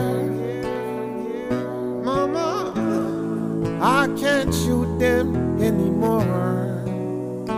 Ceasefire. I feel a dark cloud coming over me. So cold, so dark. It feels like I'm knocking on the heaven's door. To Biggie Smalls and Tupac. Knock, knock, knocking on the heaven's door. To Freaky Ty and Big Helmet. Knock, knock, knocking on the heaven's door. I took the Princess Aaliyah away. Knock, knock, knocking on the heaven's door. Λοιπόν, πηγαίνουμε προς το τέλος. Η... Η προηγούμενη τηλεφωνική γραμμή φιλοξένησε τον κύριο Χρήστο Δημόπουλο, τον διευθυντή του ελληνικού τμήματος της Διεθνούς Αμνηστίας, ε, για τα αυτονόητα, για τα αυτονόητα παλεύοντας. Παίρνω τα μηνύματά σας, ε, δεν ξέρω πόσα από αυτά μου γράφει ο Αντώνης. Αντώνη, θα, θα αδικήσω το προηγούμενο μήνυμα, θα μείνω σήμερα μόνος σε ό,τι έχει να κάνει τα του Ασάνζ. Εάν κρίνω, λέει, από τις συνθήκες φυλάκισης και τη διαχρονική υποτακτική θέση της Βρετανίας έναντι των Ηνωμένων Πολιτειών, δεν τρέφω καμία αισιοδοξία για την θετική έκβαση σήμερα. Φυσικά με την εγκάρδια ευχή να διαψευστεί ο Αντώνης. Ε, ο Ντάνιελ λέει, για καθίστε να σκεφτείτε λίγο τι έχει κάνει ο Ασάνζ. Έχει κάνει τίποτα πέρα από τη δουλειά του? Είναι εκδότης, δημοσιογράφος και όχι πληρωμένο παπαγαλάκι της εξουσίας. Αυτό είναι η δημοσιογραφία στη φυλακή και έρχονται χειρότερα.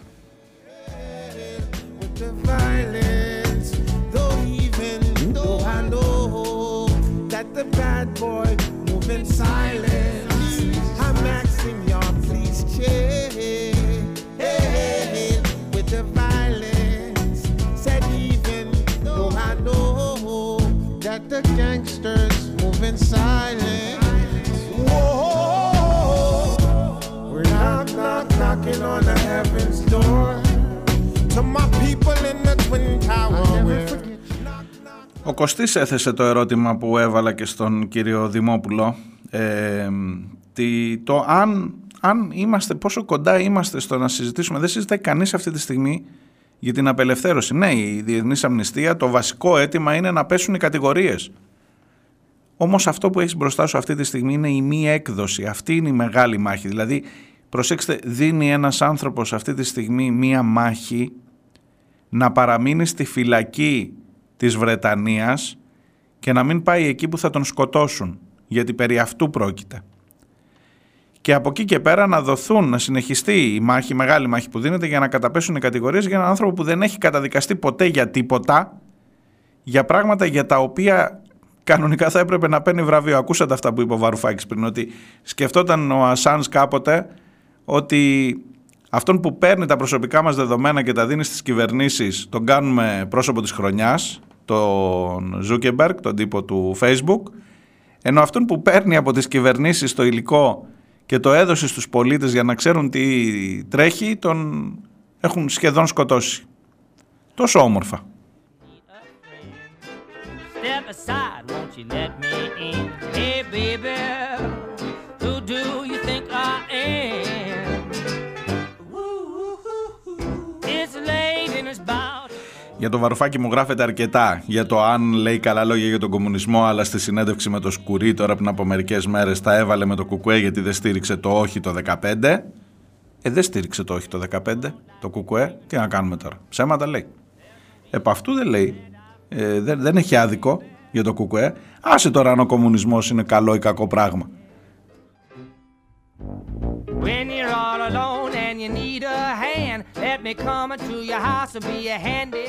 Επίσης, ειδικά για τη στάση του ΚΚΕ το τελευταίο διάστημα, θα σου έλεγα ε, χρειάζεται σε πολλά πράγματα να, να θεωρήσουμε.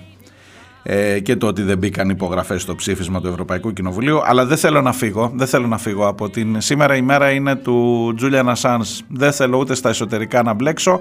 Σας έκανα μια μικρή παρένθεση αν ακούσατε την αρχή της εκπομπής. Δεν έχει κάποια άλλη συγκλονιστική. Εντάξει, τρώγονται στο ΣΥΡΙΖΑ η επόμενη μέρα της πολιτικής γραμματείας και εν ώψη του συνεδρίου ότι γίνεται χαμός και κανείς δεν ξέρει πού θα καταλήξουν τα πράγματα. Έτσι, αυτό, αυτό.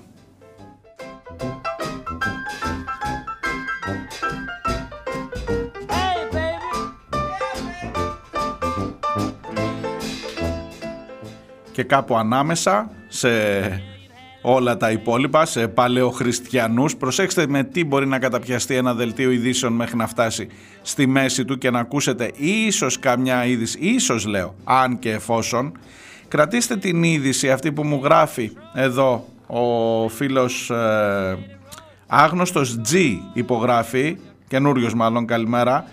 Ε, διάβασα πως για τα Τέμπη αρνούνται να στείλουν το υλικό από τις κάμερες που κάλυπταν τη φόρτωση του εμπορικού τρένου για ανάκτηση σε εργαστήρια του εξωτερικού στον Καναδά. Ισχύει? Καταρχάς το έχει πει η ίδια η ε, Μαρία Καριστιανού στην κατάθεσή της στην Εξεταστική Επιτροπή, ότι ενώ για όλα τα, τα υπόλοιπα έχουμε υλικό από κάμερες, για την μυστηριώδη εκείνη περί, ε, περίσταση για το μυστηριώδες εκείνο κομμάτι της τραγωδίας, πηγαίνοντας προς τα πίσω, πριν τη σύγκρουση, όταν φορτώνεται και με τι φορτώνεται και πώς φορτώνεται το εμπορικό τρένο, που σήμερα πλέον και εγώ σας ομολογώ ότι είχα ξεκινήσει να θεωρώ λίγο ε, λάθος, λάθος, θεωρίες συνωμοσίας το τι είχε τότε. Τώρα εδώ αποδεικνύεται ότι είχε δίκιο όποιος το σήκωνε αυτό. Ξέρεις ποιος το σήκωνε αυτό πρώτος? Ο Βελόπουλος. Όχι ρε παιδί μου, έτσι μια φορά να, να το αναγνωρίσω.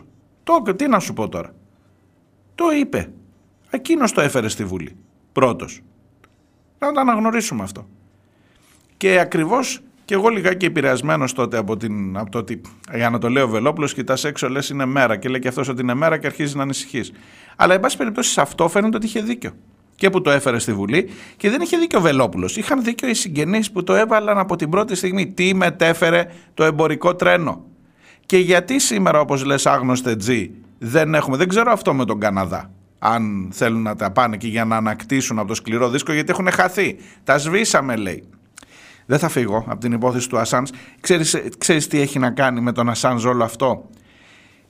Πόσο, πόσες πιθανότητες, αν έχεις οποιαδήποτε μία στο δισεκατομμύριο, να έρθει αυτό στην επιφάνεια και να το δεις σε ένα δελτίο ειδήσεων, σε ένα συστημικό μέσο, αν είχες μια ενημέρωση, στη δημόσια τηλεόραση, που ξέρετε ότι υπάρχουν σημεία όπου κόσμος δεν έχει ακόμα πρόσβαση σε, ό, σε αυτό το μπουκέτο που έχετε όλοι στο σπίτι σας, στα κανάλια να βλέπουμε. Ξέρετε ότι κάποιος κόσμος ακόμα ενημερώνεται. Η δημόσια τηλεόραση όφιλε να δίνει όλες τις διαστάσεις. Άσε τον Αλαφούζο και τον Μαρινάκη και τον Σαβίδη και τον ποιος άλλος, ξέρω, τον Μελισανίδη. Ας τους αυτούς, που και σε αυτούς έπρεπε να υπάρχουν συγκεκριμένα πλαίσια. Διαχειρίζεσαι δημόσιες συχνότητες. Τέλος. Αλλά η δημόσια τηλεόραση δεν θα έπρεπε να σου δίνει όλες τις διαστάσεις. Τι λες τώρα, ε, τι λες τώρα, θα μου πει ο Αναστάσης, καλά πλάκα μας κάνεις, και θα έχει και δίκιο. Λοιπόν, από τη δίκη του Ασάνς μέχρι την παρακολούθηση του Κουκάκη και του Τέλογλου, μέχρι τη δολοφονία του, του Καραϊβάζ, μέχρι την καταπίεση που υφίστανται, μέχρι τις, α, τις εξοντωτικές αγωγές που υφίστανται οι δημοσιογράφοι, όλο αυτό το πράγμα συμβάλλει στο να μην μάθεις τελικά, άγνωστε G, ποτέ τι έγινε, ούτε με τη φόρτωση των βαγονιών των εμπορικών, ούτε με το τι περιείχε, ούτε γιατί μπαζώθηκε ο χώρος εκεί, ούτε τίποτα. Εντάξει, υπέροχα.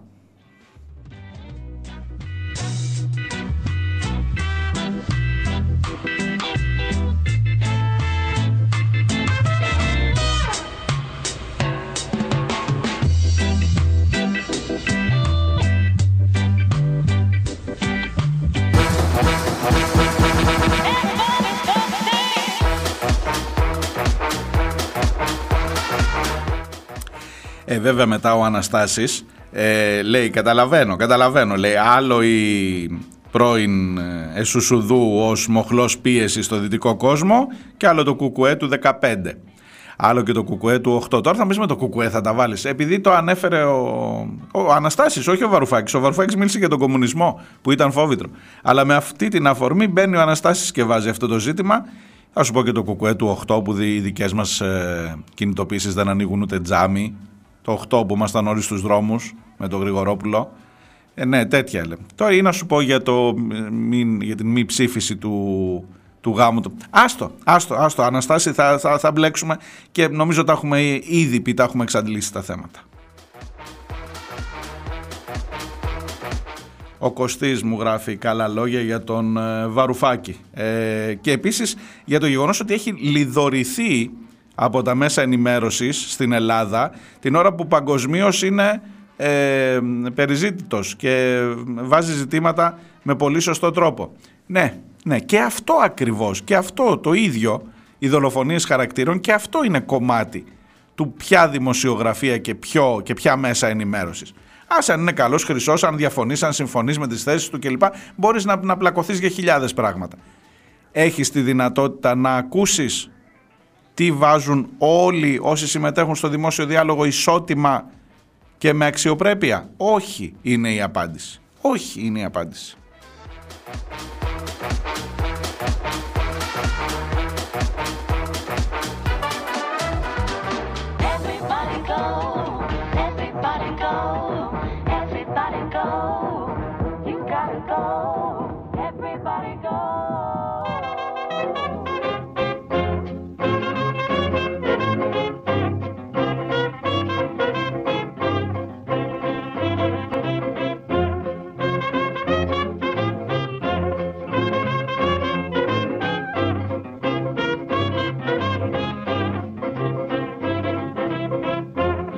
Black and homely, and that is all. She's black and homely, and that is all.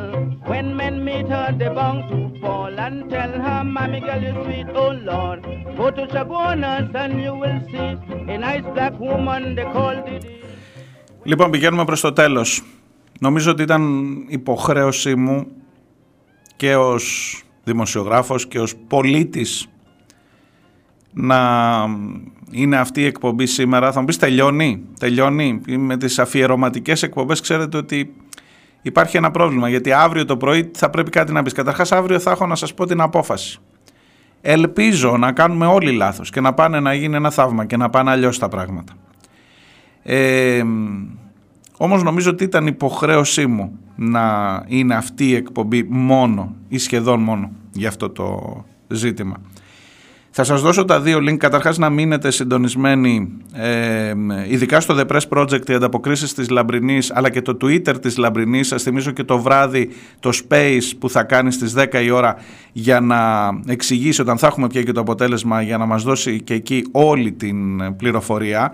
Να μπείτε στο Twitter, στο X του Elon Musk. Ε, Βεβαίως από το The Press Project θα υπάρχει συνεχής ενημέρωση. Η Λαμπρινή είναι εκεί που πρέπει να είναι, παρά τις δυσκολίες που έχουν βάλει οι Βρετανοί. Βεβαίως να έχετε τα μάτια σας ανοιχτά. Θα βάλω και τα δύο link που έχουν να κάνουν και με τις επισημάνσεις. Δεν πρόλαβα να το διαβάσω. Τις δώδεκα παρανοήσεις που έχουν γίνει σε σχέση με την υπόθεση του Julian Assange, αυτό που έχουν δημοσιεύσει οι Reporters χωρίς σύνορα. Θα σας βάλω το link και στο Ε, chat εδώ. Υπάρχει στα ελληνικά μεταφρασμένο το κείμενο στο InfoWar του ε, Άρη του Χατζηστεφάνου, στην ε, σελίδα InfoWar, infopavlawar.gr, και να έχετε τα μάτια σας ανοιχτά. Αυτό ακριβώς δεν θέλουν.